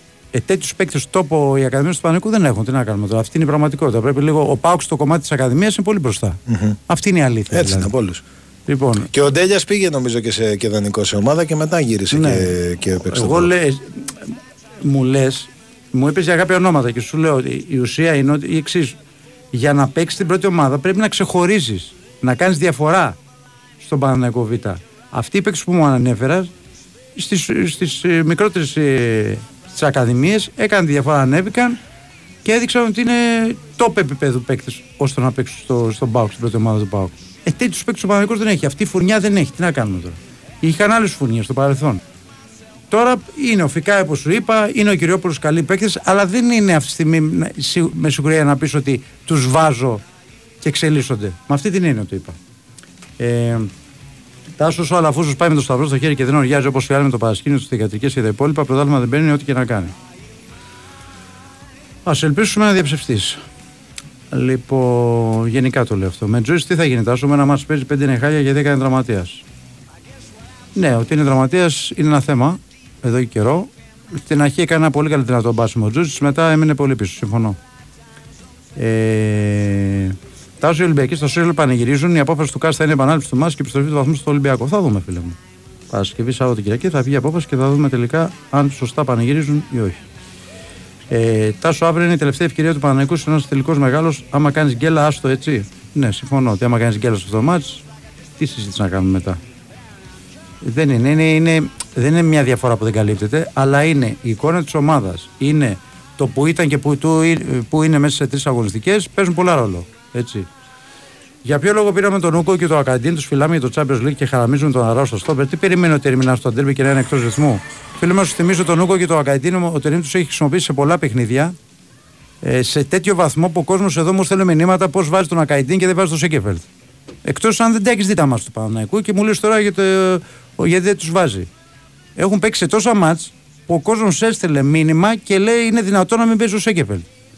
Και μάλιστα έπαιξαν και με τη Λαμία, ήταν το δίδυμο στην άμυνα. Έτσι, ο Παναθηναϊκός δέχτηκε δύο γκολ και με τον Ατρόμητο ήταν το δίδυμο στην άμυνα. Ο Παναθηναϊκός δέχτηκε δύο γκολ.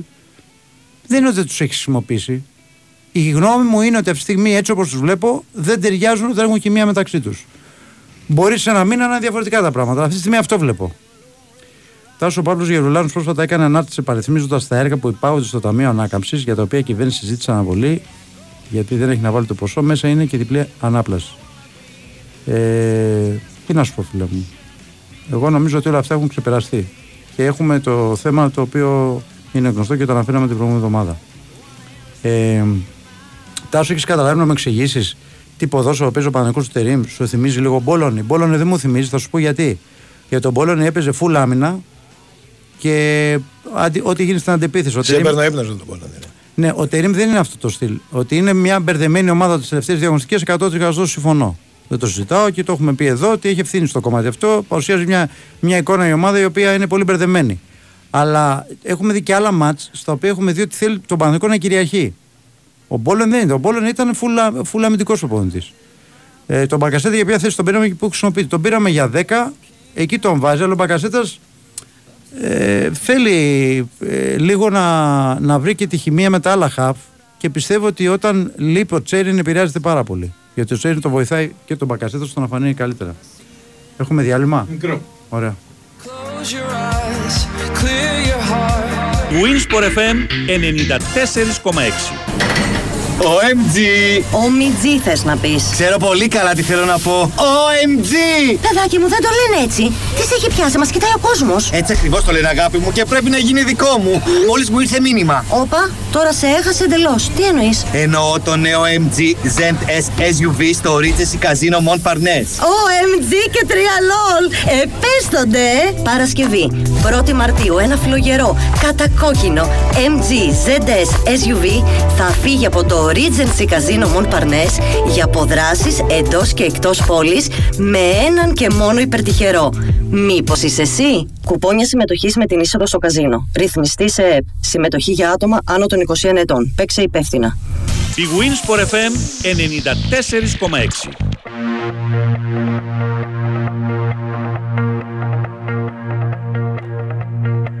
I did my best to notice when the call came down the line up to the platform of surrender. Επιστρέφουμε να πούμε και ένα-δύο μηνύματα ακόμα. Τάσο Ντεκάδα, Δραγκόφσκι, Βαγιανίδης, Μλαντένοβιτς, Αράο, Ούγκο, Πέρεθ, Τσέριν, Μπακασέτας, Μπερνάρ, Παλάσιος, Ιωαννίδης. Δεν το αποκλείω. Αν και εγώ βλέπω τον Κότσερ στην Βαγιανίδη, αλλά μπορεί να, να είναι και αυτή η Ντεκάδα. Τάσο, εφόσον χαθεί το πρωτάθλημα ακόμα και να πάρουν το κύπρο, το Τερίμ θα μείνει. Δεν πάω να το ξέρω, φίλε μου, αυτό. Με βάζεις να προβλέψω κάτι που δεν πάω να ξέρω. Δεν ξέρω πώς θα πάει η ομάδα στα play-off, τι εικόνα θα παρουσιάσει, πώς θα χαθεί το πρωτάθλημα. Θα παίξουν πολλά ρόλο. Δεν μπορώ να καταλάβω όλους τους ρεπόρτερ του Παναθηναϊκού που δεν κάνουν κριτική στον Τερίμ και να τα φορτώνονται όλα στους παίκτες.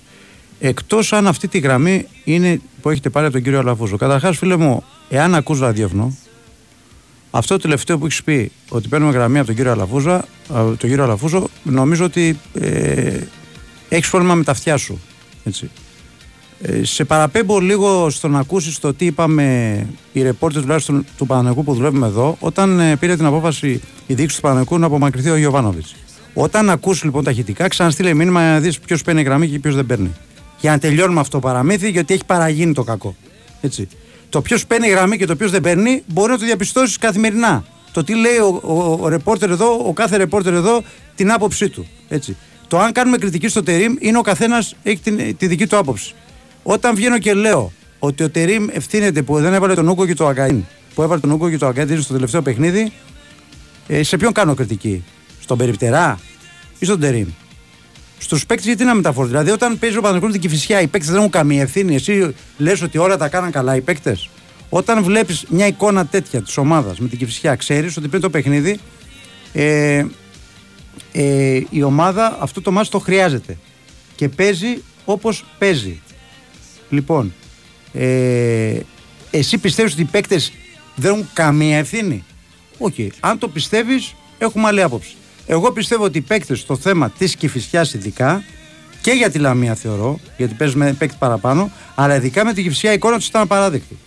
Ακόμα και ο Τερίμ να φταίει, που έχει και αυτό στην ευθύνη του, γιατί όπως έχω πει ότι θεωρώ ότι βλέπει τα παιχνίδια λίγο με τις μικρομεσαίες ομάδες με μπλαζέ ύφος, ε, παίζει σε παίκτη του Παναθηναϊκού, πας να πάρεις το πρωτάθλημα. Δεν μπορεί να μη σκυλιάζει για να μην πάρεις το μάτς με την Κηφισιά, ακόμα και με παίκτη λιγότερο να παίζεις. Λοιπόν, αυτά.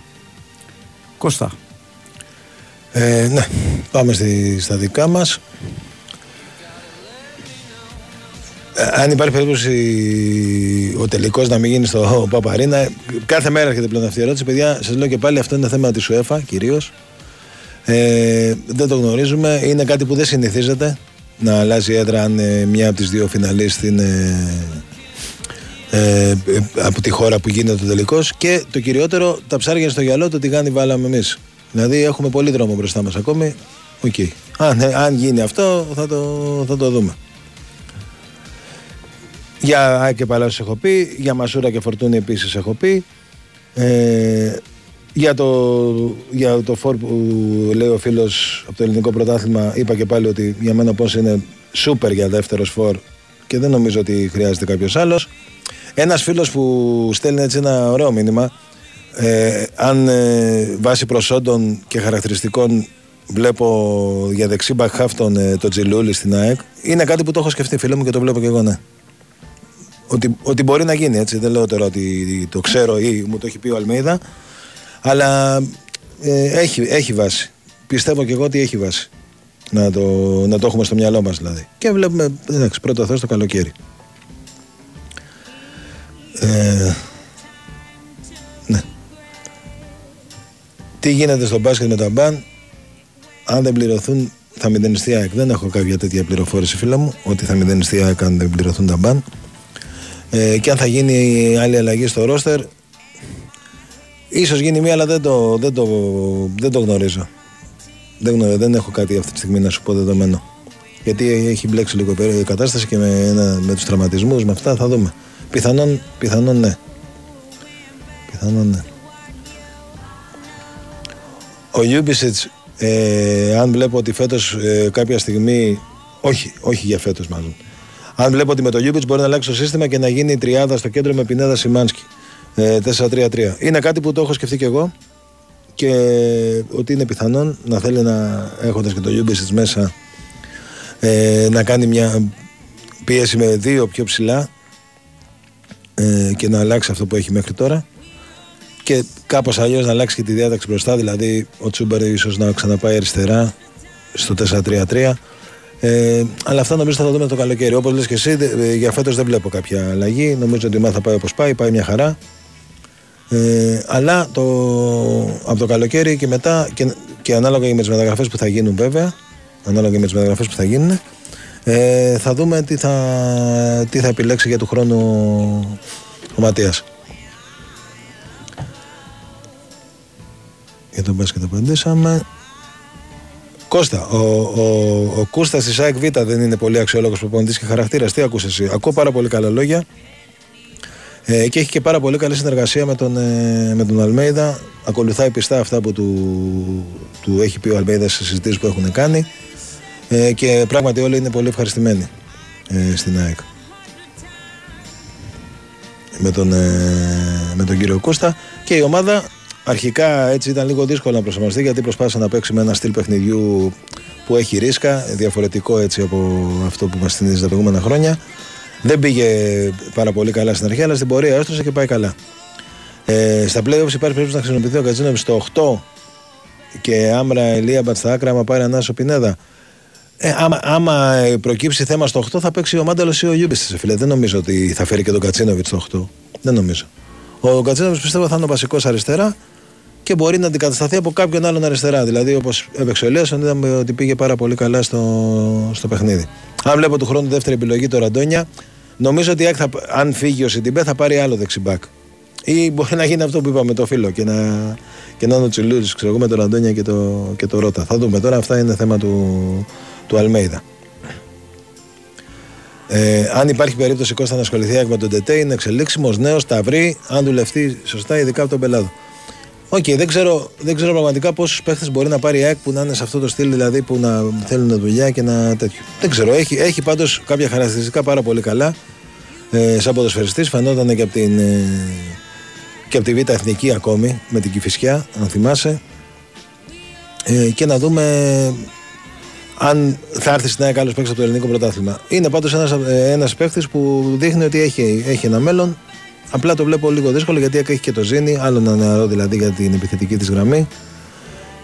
Δεν είναι, ξέρεις, δεν είναι πολύ εύκολα αυτά τα πράγματα. Αλλά αν έχει δει κάτι ο Αλμέιδα που και πιστεύει ότι μπορεί να, να γίνει, σαφώς και, δε, και, και, θα, και θα γινόταν. Αν δηλαδή το ζητήσει ο Αλμέιδα, πιστεύω θα, θα μπορούσε να γίνει. Ε, η ΑΕΚ φαίνεται ότι θα κάνει μεγάλη ανανέωση το καλοκαίρι και αν πιστεύω πως οι παίχτες από μεγάλη, σε μεγάλη ηλικία θα φύγουν. Ε, Εντάξει, δεν, όχι, δεν είμαι καθόλου σίγουρος. Ε, πιστεύω ότι θα, θα, οι τρεις-τέσσερις μεταγραφές που θα κάνει, οι δύο πρώτες γραμμές, θα προσπαθήσει να είναι με παίχτες ε, εκεί στην ηλικία του Γιούμπι, στα είκοσι τέσσερα δηλαδή, εκεί κοντά. Αλλά δεν, έχει, δεν υπάρχει τάση να διώξει, ας πούμε. Ε, μπορεί, να φύγουν, μπορεί να φύγουν και παίχτες μικρότεροι, αρκετά μικρότεροι. Δηλαδή, ε, σε ό,τι αφορά τον Άμπραμπατ που είναι και ο μεγαλύτερος, παρότι παίζει σαν τριαντάρης, το, το, και δεν έχει καμία σχέση με τα τριάντα επτά χρόνια που λέει ταυτότητά του. Ε, ούτε, ούτε για τον Άμραμπατ είμαι καθόλου σίγουρος ότι θα φύγει. Μην ξεχνάς ότι δύο χρονιές έφευγε και δύο χρονιές έμεινε εδώ. Οπότε να περιμένουμε. Κώστα, νομίζω θέλουμε να πάμε για του χρόνους στο θέμα στόπερ και ενώ στη θέση του Βίντα. Ε, δεν συμφωνώ καθόλου, φίλε μου. Θεωρώ ότι ο Βίντα είναι αναβάθμιση και όπως θα έχεις προσέξει και εσύ από τότε που έχει έρθει, είναι από τους ελάχιστους παίχτες που έχει σχεδόν, όχι σχεδόν, έχει εξασφαλισμένη θέση στην δεκάδα, οπότε είναι καλά. Είναι πάρα πολύ σπάνιο αυτό για την ΑΕΚ. Μόνο αυτός είναι ο Γκαρσία, ο Πινέδα και ο εκάστοτε τερματοφύλακας. Δηλαδή δεν υπάρχουν άλλοι παίχτες που να είναι τόσο βασικοί όσο. Δηλαδή όποτε είναι διαθέσιμοι να παίζουν. Άρα αυτό νομίζω τα λέει όλα για το Βίντα και για το πώς το βλέπει ο Ματίας. Ε, Κώστα, καλησπέρα. Βλέπεις να, να ασχολείται η ΑΕΚ με τον Μπάλντοκ το καλοκαίρι. Ο Μπάλντοκ είναι ένας παίκτης που έχει ψαχτεί η ΑΕΚ μαζί του. Ε, είχε γίνει κάτι και το Γενάρη. Αυτή τη στιγμή από ό,τι γνωρίζω δεν είναι πρώτη επιλογή για το καλοκαίρι, αλλά ε, από τη στιγμή που υπήρξε ενδιαφέρον και είχαν γίνει κάποιες και κάποιες συζητήσεις, ε, το κρατάμε ανοιχτό. Απλά δεν, δεν πιστεύω, ας πούμε, ότι είναι η, η, πρώτη, η πρώτη επιλογή. Δηλαδή δεν είναι αυτό που θα σου έλεγα αν με ρώταγες για το Γιαννούλη, ας πούμε, ε, για τον Μπάλτο. Κώστα, δεν είναι υπο, ε, να ρίσκω να κάνει πολλές αλλαγές με πας. Πρέπει να κοιτάξουμε να μην έχουμε απόλυση και όχι το rotation. Ο Γρηγορίου είναι γάτα. Φίλε, ε, δε, δεν είπα εγώ ότι θα κάνει πάρα πολλές αλλαγές. Απ' την άλλη, ε, υπάρχει παιχνίδι Κυριακή, Τετάρτη, Κυριακή. Κακά τα ψέματα, το παιχνίδι, το ενδιάμεσο αυτό με τον Μπας, είναι αυτό που σε παίρνει περισσότερο να, να κάνεις αλλαγές. Αλλά να, να περιμένουμε και να δούμε κιόλας.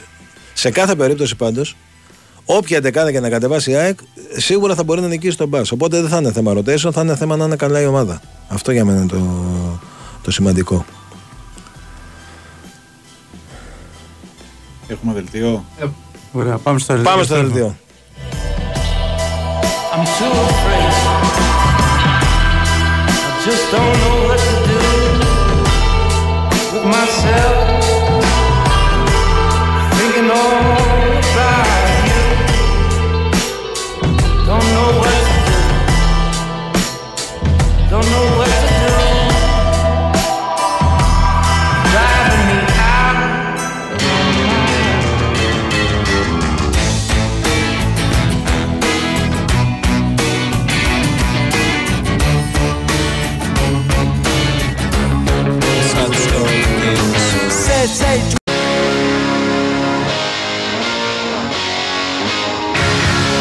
τριάντα πέντε λεπτά μετά τις πέντε επιστρέψαμε στους ρεπόρτερς με Κώστα Κεριτζόγλου, Νίκο Σταματέλο, Τάσο Νικολογιάννη. Πάμε στην τελική ευθεία. Κώστα, εσύ είσαι. Εσύ είσαι.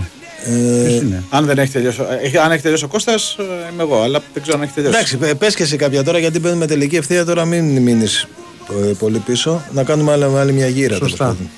Οκ, okay, κύριε Νίκο, okay. Μπορείτε να μιλήσετε. Σε λεπτά να το πούμε. Υπάρχει ένα κύμα συμπαράστασης στον Κώστα Φορτούνη, με τους περισσότερους από τους φιλοσοκράτες να, να λένε αυτά που είπαμε και εμείς, δηλαδή ότι στο ξεκίνημα ουσιαστικά οδηγούσε την ομάδα, ήταν ο ηγέτης και πολλές φορές την έβγαλε από τις ε, δύσκολες ε, θέσεις ε, και μάλιστα πολλά μηνύματα ε, να δω τι θα λένε εκείνοι που βρίζουν τώρα το Φορτούνι, κατηγορούν το Φορτούνι ε, για κακές εμφανίσεις, τι θα λένε αν πάει σε άλλη ελληνική ομάδα. Φαντάζομαι ό,τι θα λένε και για το, για το Μασούρα, για παράδειγμα, που δεν τον θέλουν. Τι θα λένε αν πάει σε, σε άλλη ελληνική ομάδα και στο εξωτερικό να πάει. Ε, αν κάποια στιγμή τα πράγματα δεν πάνε για την ομάδα έτσι όπως ε, πρέπει. Πάντα αυτός που, που δεν παίζει είναι ο, ο καλύτερος. Ε, κύριε Νίκο, μάλιστα αυτό το κύριε Νίκο. Είναι πιτσιρικά, συσέβεται τα γκρίζα μου μαλλιά. Συμφωνείτε ότι η ομάδα έχει ακόμα θέμα στα στημένα, ε, έχει βελτιωθεί, αλλά βλέπω, συμφωνώ, ναι, δεν γίνεται από τη μια στιγμή στην άλλη ε, να, να αλλάξει σε εντυπωσιακό βαθμό αυτό το πρόβλημα, να, μειώ, να, εκ, να εκπαιδευτεί αυτό το πρόβλημα. Ναι, μεν ο Κάρμο έχει βοηθήσει πάρα πολύ, αλλά όταν όλη τη χρονιά συμπεριφέρεσαι ως ομάδα, εννοώ, σαν να μην το έχεις δουλέψει αυτό το θέμα, και μάγος να είναι ο Μεντιλίμπαρ και ο κορυφαίος κεντρικός αμυντικός του κόσμου ο Κάρμο, και πάλι δεν λύνονται έτσι αυτά τα προβλήματα. Αν πιστεύω, μάλλον ο ίδιος, ότι, γιατί λέει πάλι κύριε Νικό, ότι θα είναι βασικός ο Βέζο αύριο, έμεινε ικανοποιημένος ο, ο Μεντιλίμπαρ από την παρουσία του απέναντι στον Αστέρα Τρίπολης. Μην ξεχνάμε όμως ότι έχει και εκτός αποστολής και το Ρέτσο και τον Ντόι. Οπότε αυτοί οι δύο ε, σίγουρα χτυπούν πόρτα ενδεκάδας. Γιατί δεν ήρθε ο Αναστόπουλος προπονητής τότε, ρωτάω, γιατί το είχα ακούσει από σένα. Από μένα δεν θυμάμαι να έχω πει κάτι για τον Νίκο Αναστόπουλο και γιατί δεν ήρθε. Όπως έχει πει και ο ίδιος, θα είχε, θα είχε χαλάσει με τον τότε πρόεδρο. Στη διάρκεια του συμβολέου. Ακριβώς, στη διάρκεια του συμβολέου. Γιατί ο Κόκαλης του είχε πει μέχρι το τέλος της ε, σεζόν και ο, ο Αναστόπουλος ε, δεν ήθελε μέχρι το τέλος ε, της σεζόν, αλλά νομίζω ότι Ε, αν τότε είχε πάρει πρωτάθλημα ο Ολυμπιακός με προπονητή τον Αναστόπουλο, θα έμενε. Δεν νομίζω ότι. Τόσοι και τόσοι ήρθαν δηλαδή για λίγους μήνες ε, εκείνα τα χρόνια και έμειναν και παραπάνω. Ο Καμπράλ μου θυμίζει Γκάρι Ροντρίγκες ε, με ταχύτητα και ευελιξία, αλλά τρεις τελίτσες. Εντάξει, άστα να τον δούμε λίγο παραπάνω ε, για, το, ε, για το πόσο διαφορετικός μπορεί να είναι ο Καμπράλ από τον, τον Γκάρι Ροντρίγκες, και ταχύτητα έχει που λες και ευελιξία. Νομίζω ότι ο Γκάρι Ροντρίγκες ήταν πιο γρήγορος. Αλλά ας τους δούμε, μην. Εντάξει, παιχτάρα ήταν ο Ροντρίγκες. Απλά είχε τα. Ήταν γυάλινος. Πολύ γυάλινος. Πολύ γυάλινος. Δηλαδή το, το θυμάμαι σαν τώρα ένα παιχνίδι μες στην Νίκαια που έτρεχε μόνος του με την μπάλα στο κέντρο και σταμάτησε και πιάσε το δικέφαλο. Ναι, ναι. Ε, Κρίμα αυτό το παιδί, πραγματικά ήταν πολύ καλός. Ήταν, ήταν πολύ καλός παίχτης, αλλά δεν, δεν το βοήθησε καθόλου το μικρό του σύστημα. Ε... Τεράστιος παίχτης ο Ποντένσε, αλλά με απογοήτευσε. Δεν είχε καλές σχέσεις με τον προπονητή, τον Καρβαλιάλ, φαντάζομαι εννοείς. Μας στέρισε ακόμα και το πρωτάθλημα με τις κακές του εμφανίσεις. Ένας, ένας παίχτης με κακές εμφανίσεις δεν νομίζω ότι στερεί το πρωτάθλημα από μια ομάδα. Ε, αλλά δεν ήταν μόνο ο Ποντένσε σε, με κακές εμφανίσεις σε, πριν έρθει ο Μεντιλίμπαρ. Ήταν, ήταν κι άλλοι. Ε, οπότε. Μην τα χρεώνουμε όλα στον Πορτογάλο. Εντάξει, και ξέρεις τι γίνεται, ρε φίλε. Γενικά το λέω για τον Πόντενσε. Ε, δεν δε φταίει και ο παίχτης, ε, αν, αν δεν μπορεί ο προπονητής να τον αξιοποιήσει. Δεν φταίει πάντα ο παίχτης. Δηλαδή.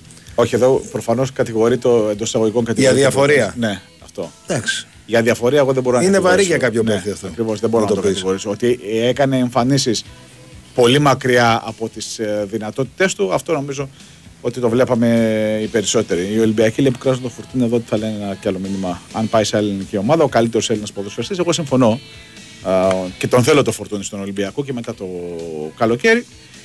Οι ίδιοι που διαμαρτύρονται και με τον φορ... για το Φορτούνη είναι οι ίδιοι που θα κλαίνε αν πάει στην ΑΕΚ για παράδειγμα, οι ίδιοι που θα λένε να φύγει ο Βάσκος με την πρώτη στραβή. Εντάξει, σε όλες τις ομάδες φαντάζομαι ότι υπάρχουν α, αυτοί οι οπαδοί. Που σήμερα στον Παναθηναϊκό, Τάσος τα ξέρει καλύτερα, σήμερα βρίζουν το, τον Τερίμ, αύριο μπορεί να αποθεώνουν το, τον Τερίμ. Όπως αποθέωναν τον Τερίμ όταν απέκλεισε τον Ολυμπιακό, όταν τον νίξε στο, στο πρωτάθλημα. Ε, νομίζω ότι ο Τερίμ εκεί ήταν καβαλαστάλογο. Τώρα είναι ο Τερίμ αυτός που τα ακούει. Αν ο Άρης ως πέμπτος πάρει το κύπελο και ο τέταρτος πάρει το conference, πόσες ομάδες βγαίνουν του χρόνου στην, στην Ευρώπη? Τέσσερις βγαίνουν έτσι κι αλλιώς, και αυτός που θα πάρει το conference, άρα πάμε σε πέντε ομάδες.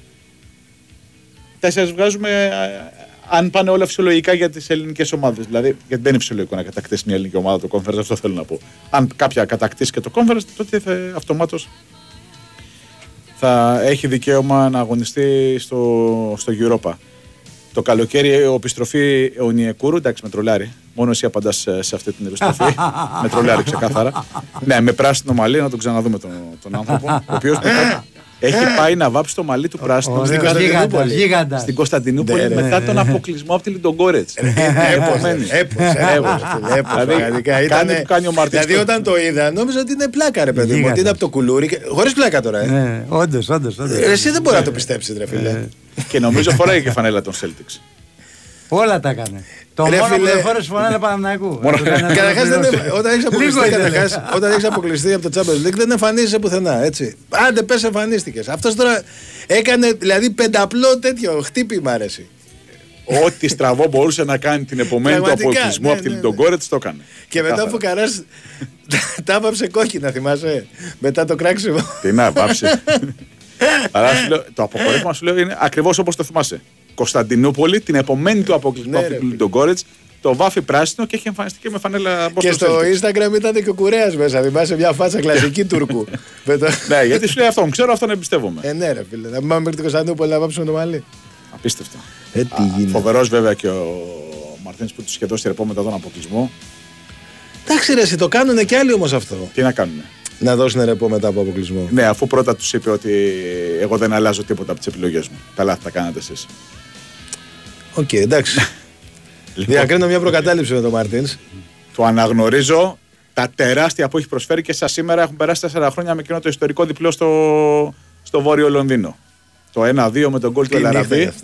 Που παραλίγο να. Ναι, ναι. Αφού, αφού δεν χάσαμε τον Ηρακλή εκείνο το βράδυ, δεν θα το χάσουμε ποτέ. Ναι, ναι, στη μετάδοση. Ε. Ναι, ναι, ναι. ναι. Εμείς που δεν κάναμε μετάδοση ήμασταν πιο ήρεμοι, νομίζω.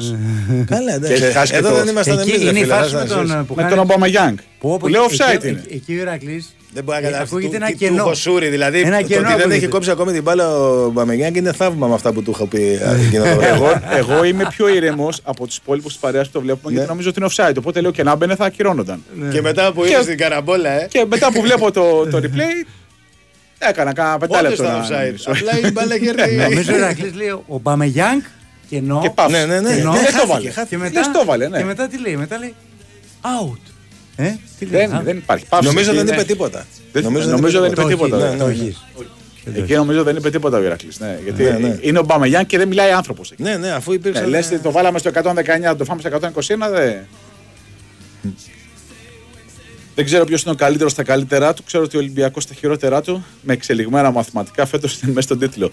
Εντάξει, ε, όποια μαθηματικά και να χρησιμοποιήσεις είναι μέσα στον τίτλο. Ένα, ένα τόνο φανέλα παίζει ρόλο πάντα. Η ομάδα, η ιστορία της ομάδας, η βαριά φανέλα που σε πολλούς μπορεί να ακούγεται κλισέ, σε κάποιες περιπτώσεις παίζει το, το ρόλο της. Αν ο Κωστίνη από τη Ρίο Άβα έχει κλείσει τον Ολυμπιακό για το καλοκαίρι, ναι, αυτό ξέρουμε από Πορτογαλία και μάλιστα έχει πάρει το εβδομήντα τοις εκατό Ολυμπιακός για τον, από την ιδιοκτησία του συγκεκριμένου παίκτη. Ξανά μήνυμα για τον Κάρμο και αν θα υπάρχει πρόβλημα με το Financial Fair Play, αν δώσει τα δεκαοκτώ εκατομμύρια. Πάντα υπάρχουν τεχνάσματα εντός εισαγωγικών για να ξεφύγεις ε, από το financial fair play. Δηλαδή, ε, εμφανίζεται ότι μπορείς να τον πάρεις δανεικό και να πληρώνεις ε, ε, ενίκιο. Ε, α, αυτό που λέει ο Κώστας, διακρίνω μια εμπάθεια για τον Μαρτίνς. Κύριε Σταματέλο, εντάξει, ξεκινάμε. ε, τουλάχιστον είναι και ευγενικός. Έχετε μεγάλη εμπάθεια με τον Μαρτίνς. Αρκετά πια πάει, έφυγε, τον φάγατε, ηρεμήστε επιτέλους. Ήρεμος. Ε, καλά τον φάγατε, εντάξει. Ναι, και, ε, πραγματικά δεν, δεν, δεν έχω δυνατότητα να φάω προπονητή. Εγώ αυτό που έχω πει για τον για το Μαρτίνς πρόσφερε πάρα πολλά από τους καλύτερους προπονητές που έχω δει στον Ολυμπιακό και δόξα τω Θεώ έχω δει πάρα πολλούς. Ε, από το εβδομήντα οκτώ που θυμάμαι τον εαυτό μου να βλέπει ποδόσφαιρο, να παρακολουθεί ποδόσφαιρο. Ε, η μόνη ένστασή μου είναι ότι έπρεπε να, να έχει φύγει εκείνο το καλοκαίρι πριν τα παιχνίδια με, την, με τη Μακάμπη. Νομίζω σε στρολάνε οι λέρες. Με ο Νιεκούρου, λέει ο Βασίλης από το, από το Μόναχο. Οπότε σας ακούω, αναφέρεστε αρνητικά στον κύριο Μαρτίνς. Μόλις τώρα δεν το έχει είναι... του Ηρακλή, φίλε, δεν το έχει του Νιεκούρου. Αυτή ρωτήσαμε. Δεν το έχει. Όχι του Νιεκούρου, του Παμελιάνη. Ναι, ναι, ναι. Δεν το έχει, δεν το έχει. Αν το είχε, το βάζαμε να το ακούσουμε. Ναι, να το θυμηθούμε κι εμείς. Μόλις τώρα είπα ότι ο Μαρτίνς είναι ένας από τους καλύτερους προπονητές που έχουν περάσει από τον Ολυμπιακό, τουλάχιστον από εκείνους που, που θυμάμαι. Έχει δίκιο αυτό που λέει ο Ηρακλής. Λέει ότι το ζάχαρο έφτασε πέντε, λέει κάτι τέτοιο. Είπε. Αυτό με το ζάχαρο κάτι είπε, ναι, το θυμάμαι. Έχει δίκιο. Αλλά και υγιείς άνθρωποι γίνονται το βράδυ. Το βράδυ λοιπόν που έχει ο Ηρακλής εκπομπή, στείλτε το μήνυμα, σας πει ακριβώς τι έχει πει εκείνη την ώρα. Στείλτε το πάλι. Δεν ήταν μάτσα από τα λίγα. Τρομερό παιχνίδι. Η εξέλιξή του δεν. Και εντάξει και κακά τα ψέματα και τρομερός Ολυμπιακός. Να, δηλαδή, για να ναι, από τα... ναι, να λέμε τα πράγματα όσο. Μαρτίνς προπονητής, ε. Μαρτίνς, Νίκο μου. Μαρτίνς, Μαρτίνς. Α, Νίκο μου. Τώρα δεν είπα ότι ένας από τους καλύτερους προπονητές. Όχι, και, και στη Γουλς στη Ρεβάνς ήταν καλός. Παρότι είχε περάσει καιρός, ήταν και πάει Αύγουστος κτλ. Με τη Γουλς να ξέρεις. Ήταν καλός. Να ξέρεις ότι με τη Γουλς, αν δεν υπήρχε ο COVID, μπορεί ο Ολυμπιακός να είχε περάσει. Εγώ πιστεύω ότι έπαιξε ρόλο. Ή κανένα ρόλο. Λέω ότι εάν δεν είχε μεσολαβήσει ο COVID, με τη Γουλς ο Ολυμπιακός μπορεί να είχε περάσει. Συμφωνώ. Να είχε περισσότερες πιθανότητες να περάσει. Γιατί Τέξει. Είχε και την αποβολή του σε μέδο εδώ μέσα. Το πάλεψε όμως μέχρι το τέλος. Το okay. πάλεψε, δεν σου λέω ότι δεν το πάλεψε. Απλά εκείνη τη μέρα, ρε φίλε, εκεί, εκεί συνειδητοποίησα τι σημαίνει COVID. Στο πρώτο μάτς εδώ στο Καρασκάκι. Ήταν το πρώτο μάτς ναι, ναι. που έγινε και κλεισμένο ναι, των θυρών. Ναι. Και θυμάμαι, θυμάμαι τα παιδιά του, του, του ΟΤΕ δηλαδή που ήταν στη μετάδοση. Και ήταν, πραγματικά ήταν σαν κηδεία αρεσή. Αφού με πήρε ο ύπνος, δεν το είδα όλο, το πιστεύεις. Δηλαδή με είχε πιάσει τέτοια μελαγχολία. Ξέρουμε όλοι από παιχνίδια και κλεισμένο των θυρών που στην περιγραφή δεν φωνάζει γιατί νομίζω ότι ενοχλεί τον ποδοσφαιριστή. Ναι, ναι, είναι, ναι, εντάξει. Έχουμε πολύ δει όλοι. Περισσότερο. Δυστυχώς τιμωρούνται οι ομάδες μας και όλοι έχουμε δει. Mm. Απλά το συγκεκριμένο, επειδή ήταν από το συγκεκριμένο λόγο, σου λέω, μη είχε ψυχοπλακώσει τόσο πολύ. Ήταν. Να ξέρεις τώρα πριν μια εβδομάδα τι γινόταν σε όλα τα γήπεδα, χαμός, γεμάτα τα γήπεδα, και μέσα σε μια εβδομάδα. Και να, δεν ήξερες να... τι σου έρχεται, ήταν αυτό το άγνωστο. Ναι, ρε, ο, ο φόβος για το άγνωστο. Αυτό, αυτό. Σου λέω, εκείνη τη μέρα κατάλαβα. Εν τω μεταξύ, τι είχα πάθει. Sorry τώρα. Την προηγούμενη μέρα ε, είχα πάει, είχαμε πάει κάτω στη, στην παραλία, στην Κλειφάδα. Τέλος πάντων, και ήταν κάποιοι παίκτες του Ολυμπιακού εκεί πέρα. Ε, ήταν ο Μπα. Ο Μπα στο μεταξύ ήταν τόσο μικρός και δύο παιδιά, το ξέρεις εσύ. Ναι. Ναι. Ήταν ο Μπα, ήταν ο Σα, ο τερματοφύλακας, και άλλοι δύο-τρεις. Και είχε ένα αγοράκι, τέλος πάντων, ο, ο Μπάκη, είχε έρθει, ήταν και η κόρη μου μικρή τότε, και είχε, έρθει, είχε πάρει τα παιχνίδια της κόρης μου, τα είχε πάει από εκεί. Ε, και μετά από λίγο πάω και εγώ, ρε παιδί μου, και λέω συγγνώμη, είναι αυτά, α, συγγνώμη, εκεί ε, μου κάνανε αυτό, ε, τέτοιο, και ε, μου έδωσε ένα στο χέρι, δεν θυμάμαι ποιος, ένας από τους έξω του Ολυμπιακού, του λέω κανένα πρόβλημα, προς Θεού, τέλος πάντων μαζεύω τα κουβαδάκια και αυτά και φεύγω, και γυρίζω σπίτι και, ε, και είχα συνάχη. Και λέω: όχι πλάκα, να έχω COVID, και να κόλλησα το μισό Ολυμπιακό COVID. Ε. Σοβαρά, ειλικρινά, αφού έλεγα ότι θα, θα, αν έχω αύριο θα πάω να κάνω τεστ και θα έπαιρνα κάποιον να, να το πω. Χωρίς πλάκα. Εντάξει, εκείνες τις μέρες πραγματικά. Ξέρεις τώρα τι σε πιάνει, τι φοβία σε πιάνει, τι τέτοιο. Πολύ, πολύ τρελό, πολύ τρελό. Εγώ, λέει ένας φίλος μετά τη φάση του Μπαμαγιάνγκ, δεν πανηγύρισα την πρόκληση. Σοκαρίστηκα τόσο που ήμουν σαν όντως να το φάγαμε τότε. Τρομερό αυτό, αυτό είναι τρομερό το συναίσθημα. Ναι, ναι, ναι. Και ισχύει, φίλε. Εγώ έτσι έμεινα στην ευκαιρία της Γαλλίας, στον τελικό με την Αργεντινή. Στο πρέπει να κάνεις ελεύθερα πέντε λεπτά στην απέκρουση του. Εσύ, εσύ πρέπει να. Τεράστια απέκρουση. Ναι, ναι. Το, η επέμβαση του αιώνα, ρε. Δεν υπάρχει. Δηλαδή είναι η απόκριση του αιώνα, ρε. Φίλε, είναι κλείνεται ένα μουντιάλ. Στο εκατόν είκοσι δύο. Ναι, δηλαδή, και, το, και με ένα... το Μασούτ, ή όχι. Α, όχι μόνο. Όχι τόσο, ε. Το κύβο. Όχι, γιατί ξέρεις τι, παίζει ρόλο το χρονικό σημείο, ρε. Είναι η τελευταία φάση του αγώνα. Και η αναμέτρηση. Δηλαδή. Ναι, σωστά. Και η αναμέτρηση, αλλά και, και το τελικό σπουδιά. Για την Άκη ήταν μεγάλο παιχνίδι με την Κίεβο. Συμφωνώ, αλλά το άλλο είναι τελικός σπουδιά και είναι η τελευταία φάση του αγώνα. Ναι, ρε φίλε. Και περιμένεις τριάντα έξι χρόνια, ας πούμε. Αλλά και με το Μασούτ, επειδή έπαιζε καλά και είχε χρόνο, δεν το επεξεργάστηκα πάρα πολύ. Ναι. Ξέρεις, λέμε πάμε παρακάτω να βάλουμε τον γκολ, ας πούμε. Ενώ με τον Ντέμι στη Λοκομοτίβ που ήταν στο ενενήντα και καπάκι φάγαμε και γκολ, εκεί ήταν θάνατος. Λοιπόν, σημαίνει αυτά. Μα, ε, γι' αυτό είναι έτσι το ποδόσφαιρο. Πού είμαστε τώρα? Γιατί πάμε στην τελική ευθεία. Ναι, πάμε τελική ευθεία. Θες να πω λίγα, Τάσο, και πες, να κλείσεις? Πες, πες, πες, ναι, ναι, πες, πες, πες. Ωραία. Ε, για τον Τετέι πάλι εδώ τα, τα μηνύματα. Όντως ένας παίκτης έτσι που, που έχει ενδιαφέρον. Ε, αρέσει να πούμε ότι είναι Έλληνας, έτσι. Είναι, στην Κυψέλη έχει γεννηθεί και έχει μεγαλώσει. Ε, για τον Ραντόνια πάλι έχω απαντήσει από πριν. Να πάμε έτσι λίγο γρήγορα για να προλάβει και Τάσος να πει κάποια μηνύματα. Λοιπόν, Κώστα Ζου, Αγγλία. Αν βλέπω ανανέωση Στάνκοβιτς. Είναι κάτι που, το, που πιστεύω ότι μπορεί να γίνει. Νομίζω ότι έχει πάει πάρα πολύ καλά. Ιδίως φέτος. Είναι πολύ σταθερός. Σε, σχεδόν σε κάθε μάτς έχει μια επέμβαση καθοριστική που βοηθάει την ΑΕΚ να, να πάρει καλύτερο αποτέλεσμα. Ε, εγώ θα τον ήθελα να σου πω. Να αλήθεια, μου αρέσει πάρα πολύ. Ανεξάρτητα αν έρθει και ο Μπρινιόλας να έρθει το καλοκαίρι, εγώ θα ήθελα, αν είναι, να είναι δίδυμο. Δηλαδή, ναι, θεωρώ ότι είναι πολύ καλός τερματοφύλακας και, και, και πρέπει να έχει δύο καλούς τερματοφύλακες κάθε ομάδα, ε, και θα είναι αναβάθμιση για την ΑΕΚ. Ε, τι βλέπεις για Πιζάρο? Λες να του δοθεί δεύτερη ευκαιρία. Εντάξει, είναι, θα δούμε τι θα γίνει στα play-off. Ε, νομίζω ότι είναι μάτς ε, πολλά μπροστά, κρίσιμα, θα κρίνει το πρωτάθλημα. Θα πρέπει και αυτός να δείξει κάτι παραπάνω ε, από αυτό που έχει τώρα. Απ' την άλλη έχει δύο χρόνια συμβόλαιο και πιθανόν, χωρίς να γίνει τίποτα, να συνεχίσει κανονικά και του χρόνου. Δεν υπάρχει κάποιο θέμα, απλά είναι αυτό, ότι ακόμη δεν έχει δώσει αυτά που, αυτά που περιμένουμε. Ε, Κώστας, είναι θα προορίζεται για βασικές αλλαγές στα play-off ή λόγω κρισιμότητας δεν το ξαναδούμε φέτος? Αν κρίνω, φίλε μου, ότι τον είδαμε πέρυσι και μάλιστα στο παιχνίδι μπορεί να κρίνει το πρωτάθλημα με τον Ολυμπιακό, πιστεύω ότι θα τον δούμε, εκτός αν, επειδή υπάρχουν πολλοί παίχτες διαθέσιμοι, δεν, δεν χωράει. Γιατί σου θυμίζω ότι παίζει και ως ξένος, έτσι. Αλλά το, είναι κανονικά στο rotation, τον υπολογίζει ο προπονητής κανονικά. Όπως θυμάσαι και στην Τούμπα, στο τελευταίο μάτς που έπαιξε, γιατί μετά είχε τον τραυματισμό, στην Τούμπα έπαιξε κανονικά. Κώστα, λόγω του κλειδάριθμου για ΠΑΟΚ Ολυμπιακό, θα ήθελες πρώτο μάτς play-off με έναν από τους δύο? Με όλους θα παίξει η ΑΕΚ, φίλε. Οπότε, αν είναι στην κατάσταση που είναι τώρα, ναι, θα το ήθελα. Γιατί νομίζω ότι είναι σε καλή φόρμα, σε καλή κατάσταση. Ο, ο Βίντα πρέπει να ανανεωθεί οπωσδήποτε. Έχει ανανεωθεί φιλενικό από το Λος Άντζελες. Να σε καλά που μας ακούσει και από τόσο μακριά. Έχει γίνει ήδη η ανανέωσή του και έχει ανακοινωθεί. Ανακοινώθηκε έντεκα Νοεμβρίου. Το θυμάμαι γιατί είναι η επέτειος γάμου μου. Ε, είναι για άλλα δύο χρόνια. Ε, Κώστα Σιτιμπέ, από ό,τι ακούω, είναι τριάντα εβδομήντα η ανανέωση. Νομίζω έχει κάνει καλές σεζόν. Όχι σούπερ, αλλά κανένα κακό μάτς στα δύο χρόνια. Ε, περίπου το ίδιο πιστεύω και εγώ για αυτά που λες για την παρουσία του στην ομάδα. Ε, τώρα για την ανανέωση. Δεν ξέρω, δεν είμαι πολύ σίγουρος. Ίσως και αυτός να θέλει να, να, ή να επιστρέψει στη Γαλλία ή να, να πάει κάπου για μεγάλο συμβόλαιο. Ε, οπότε κλείνω περισσότερο στο προς να μην ανανεωθεί, αλλά θα το δούμε. Αλλά πραγματικά και εγώ πιστεύω ότι okay, δεν, είναι, δεν ήταν το top της καριέρας του στην ΑΕΚ, εννοείται. Είναι ένας παίκτης πολύ, πολύ ψηλής κλάσης και μεγάλης αξίας. Αλλά έχει προσφέρει. Και εγώ δεν, δεν θυμάμαι κακά παιχνίδια, όπως το λες. Για Πιζάρο απάντησα. Ο Μασούρας είναι πιο τίμιος. Όχι, δεν είναι αυτό για μένα. Ε...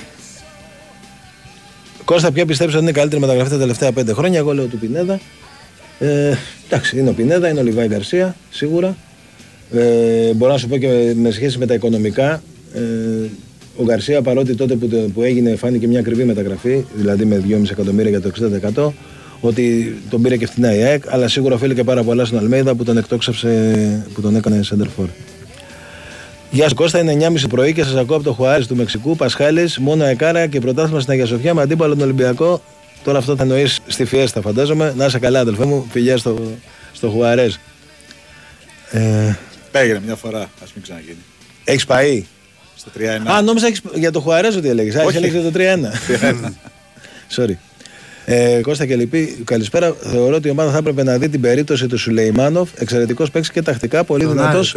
Ναι, είναι, είναι καλός παίκτης όντως. Δεν είναι μικρός παίκτης πάντως. Δηλαδή, αν δεις το βιογραφικό, θα δεις ναι, ότι, ναι, ναι, ναι, ότι είναι, είναι καλός ποδοσφαιριστής. Οκ, okay, δεν, δεν, δεν γνωρίζω κάτι για τον, για τον συγκεκριμένο. Πάντως και εμένα, σαν παίκτης, μου αρέσει. Να σου πω την αλήθεια, και όσο περνάει ο καιρός γίνεται και καλύτερος. Κώστα, αν μιλάμε για να βάζεις το καλοκαίρι, τότε Άμραμπα, Χατζησαβή, Πιζάρο, out. Γιαννούλης, Ταχύροβιτς, Τζιόλιτς, in. Ποιος είναι ο Ταχύροβιτς, παιδιά? Το ξέρετε? Δεν το ξέρω. Ε... Κωνσταντίνης, πιθανότητες για Μασούρα. Δεν ξέρω αν ε, υπάρχει ενδιαφέρον από την ΑΕΚ. Και ε, λέω και πάλι ότι φαίνεται μια περίπτωση δύσκολη και να υπάρχει ενδιαφέρον, γιατί και ο Ολυμπιακός έχει προτεραιότητα και ο παίχτης μιλάει και με ομάδες του εξωτερικού.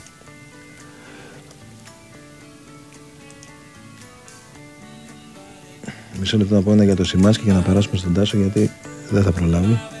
Κώστα, ακούγεται ότι πολύ το Σιμάνσκι και έρχεται ο Χουάνκ. Κοίτα, φίλε μου, μπορεί να συμβούν και τα δύο, αλλά δεν νομίζω ότι το ένας έχει σχέση με το άλλο. Δηλαδή, και να έρθει ο Χουάνκ στην ΑΕΚ, δεν θα έρθει για αμυντικό χαφ. Ο Σιμάνσκι είναι το εξάρι της ΑΕΚ. Αν τυχόν πολιθεί σε οποιαδήποτε ομάδα, θα πρέπει να έρθει ένα εξάρι στη θέση του. Αυτά, Τάσο, θες να πεις κάποια? Βεβαίως, έχω διάφορα εδώ. Λοιπόν, ε, έχω μια αίσθηση, λέει ένας φίλος, ότι από αύριο Παναγενικό στα Βοτσάρα, το νιώθω βγαίνει σύντομα, να ξέρεις. Μακάρι, φίλο, μα δικαιωθείς. Αν υπάρχει πιθανότητα ανανέωση στον Μπιλάλ, γενικά τι γίνεται με την περίπτωσή του, δεν βλέπω ανανέωση ο Μπιλάλ. Δεν έχει την εξέλιξη που περιμέναμε. Στον Παναγενικό Β' επαναλαμβάνω που έχει παίξει δύο χρόνια, δεν έχει κάνει τα πράγματα που περιμέναμε. Και με σχέση με αυτά που λέγαμε για πριν, την απειλή για ο Τάσο με το Βλάβιτς, παιδιά, εκεί όλη η εξάδα έπεσε στα γόνατα, όντως, στο μάτς με την Μπαρσελόνα. Ήταν μια από τις πολύ κρίσιμες. Σταμάτησε ο χρόνος. Σταμάτησε ο χρόνος. Το είδα για γκολ. Ναι. Αυτή τη τηλεόραση το είδα για γκολ. Εγώ ήμουν στο γήπεδο και ε, δεν κατάλαβα πόση μπάλα δεν πήγε μέσα. Τέλος πάντων. Τάσο, καλησπέρα. Εξής ημέρα βλέπω σαράντα χρόνια μπάλα και ο Τερίμ σε όλες τις ομάδες κάνει αρκετά παρανοϊκά, αλλά στο τέλος φτιάχνει ομαδάρες. Μα κάνει να δικαιωθείς. Η αλήθεια είναι ότι στη Γαλατά το έχει κάνει αυτό που λες. Ισχύει.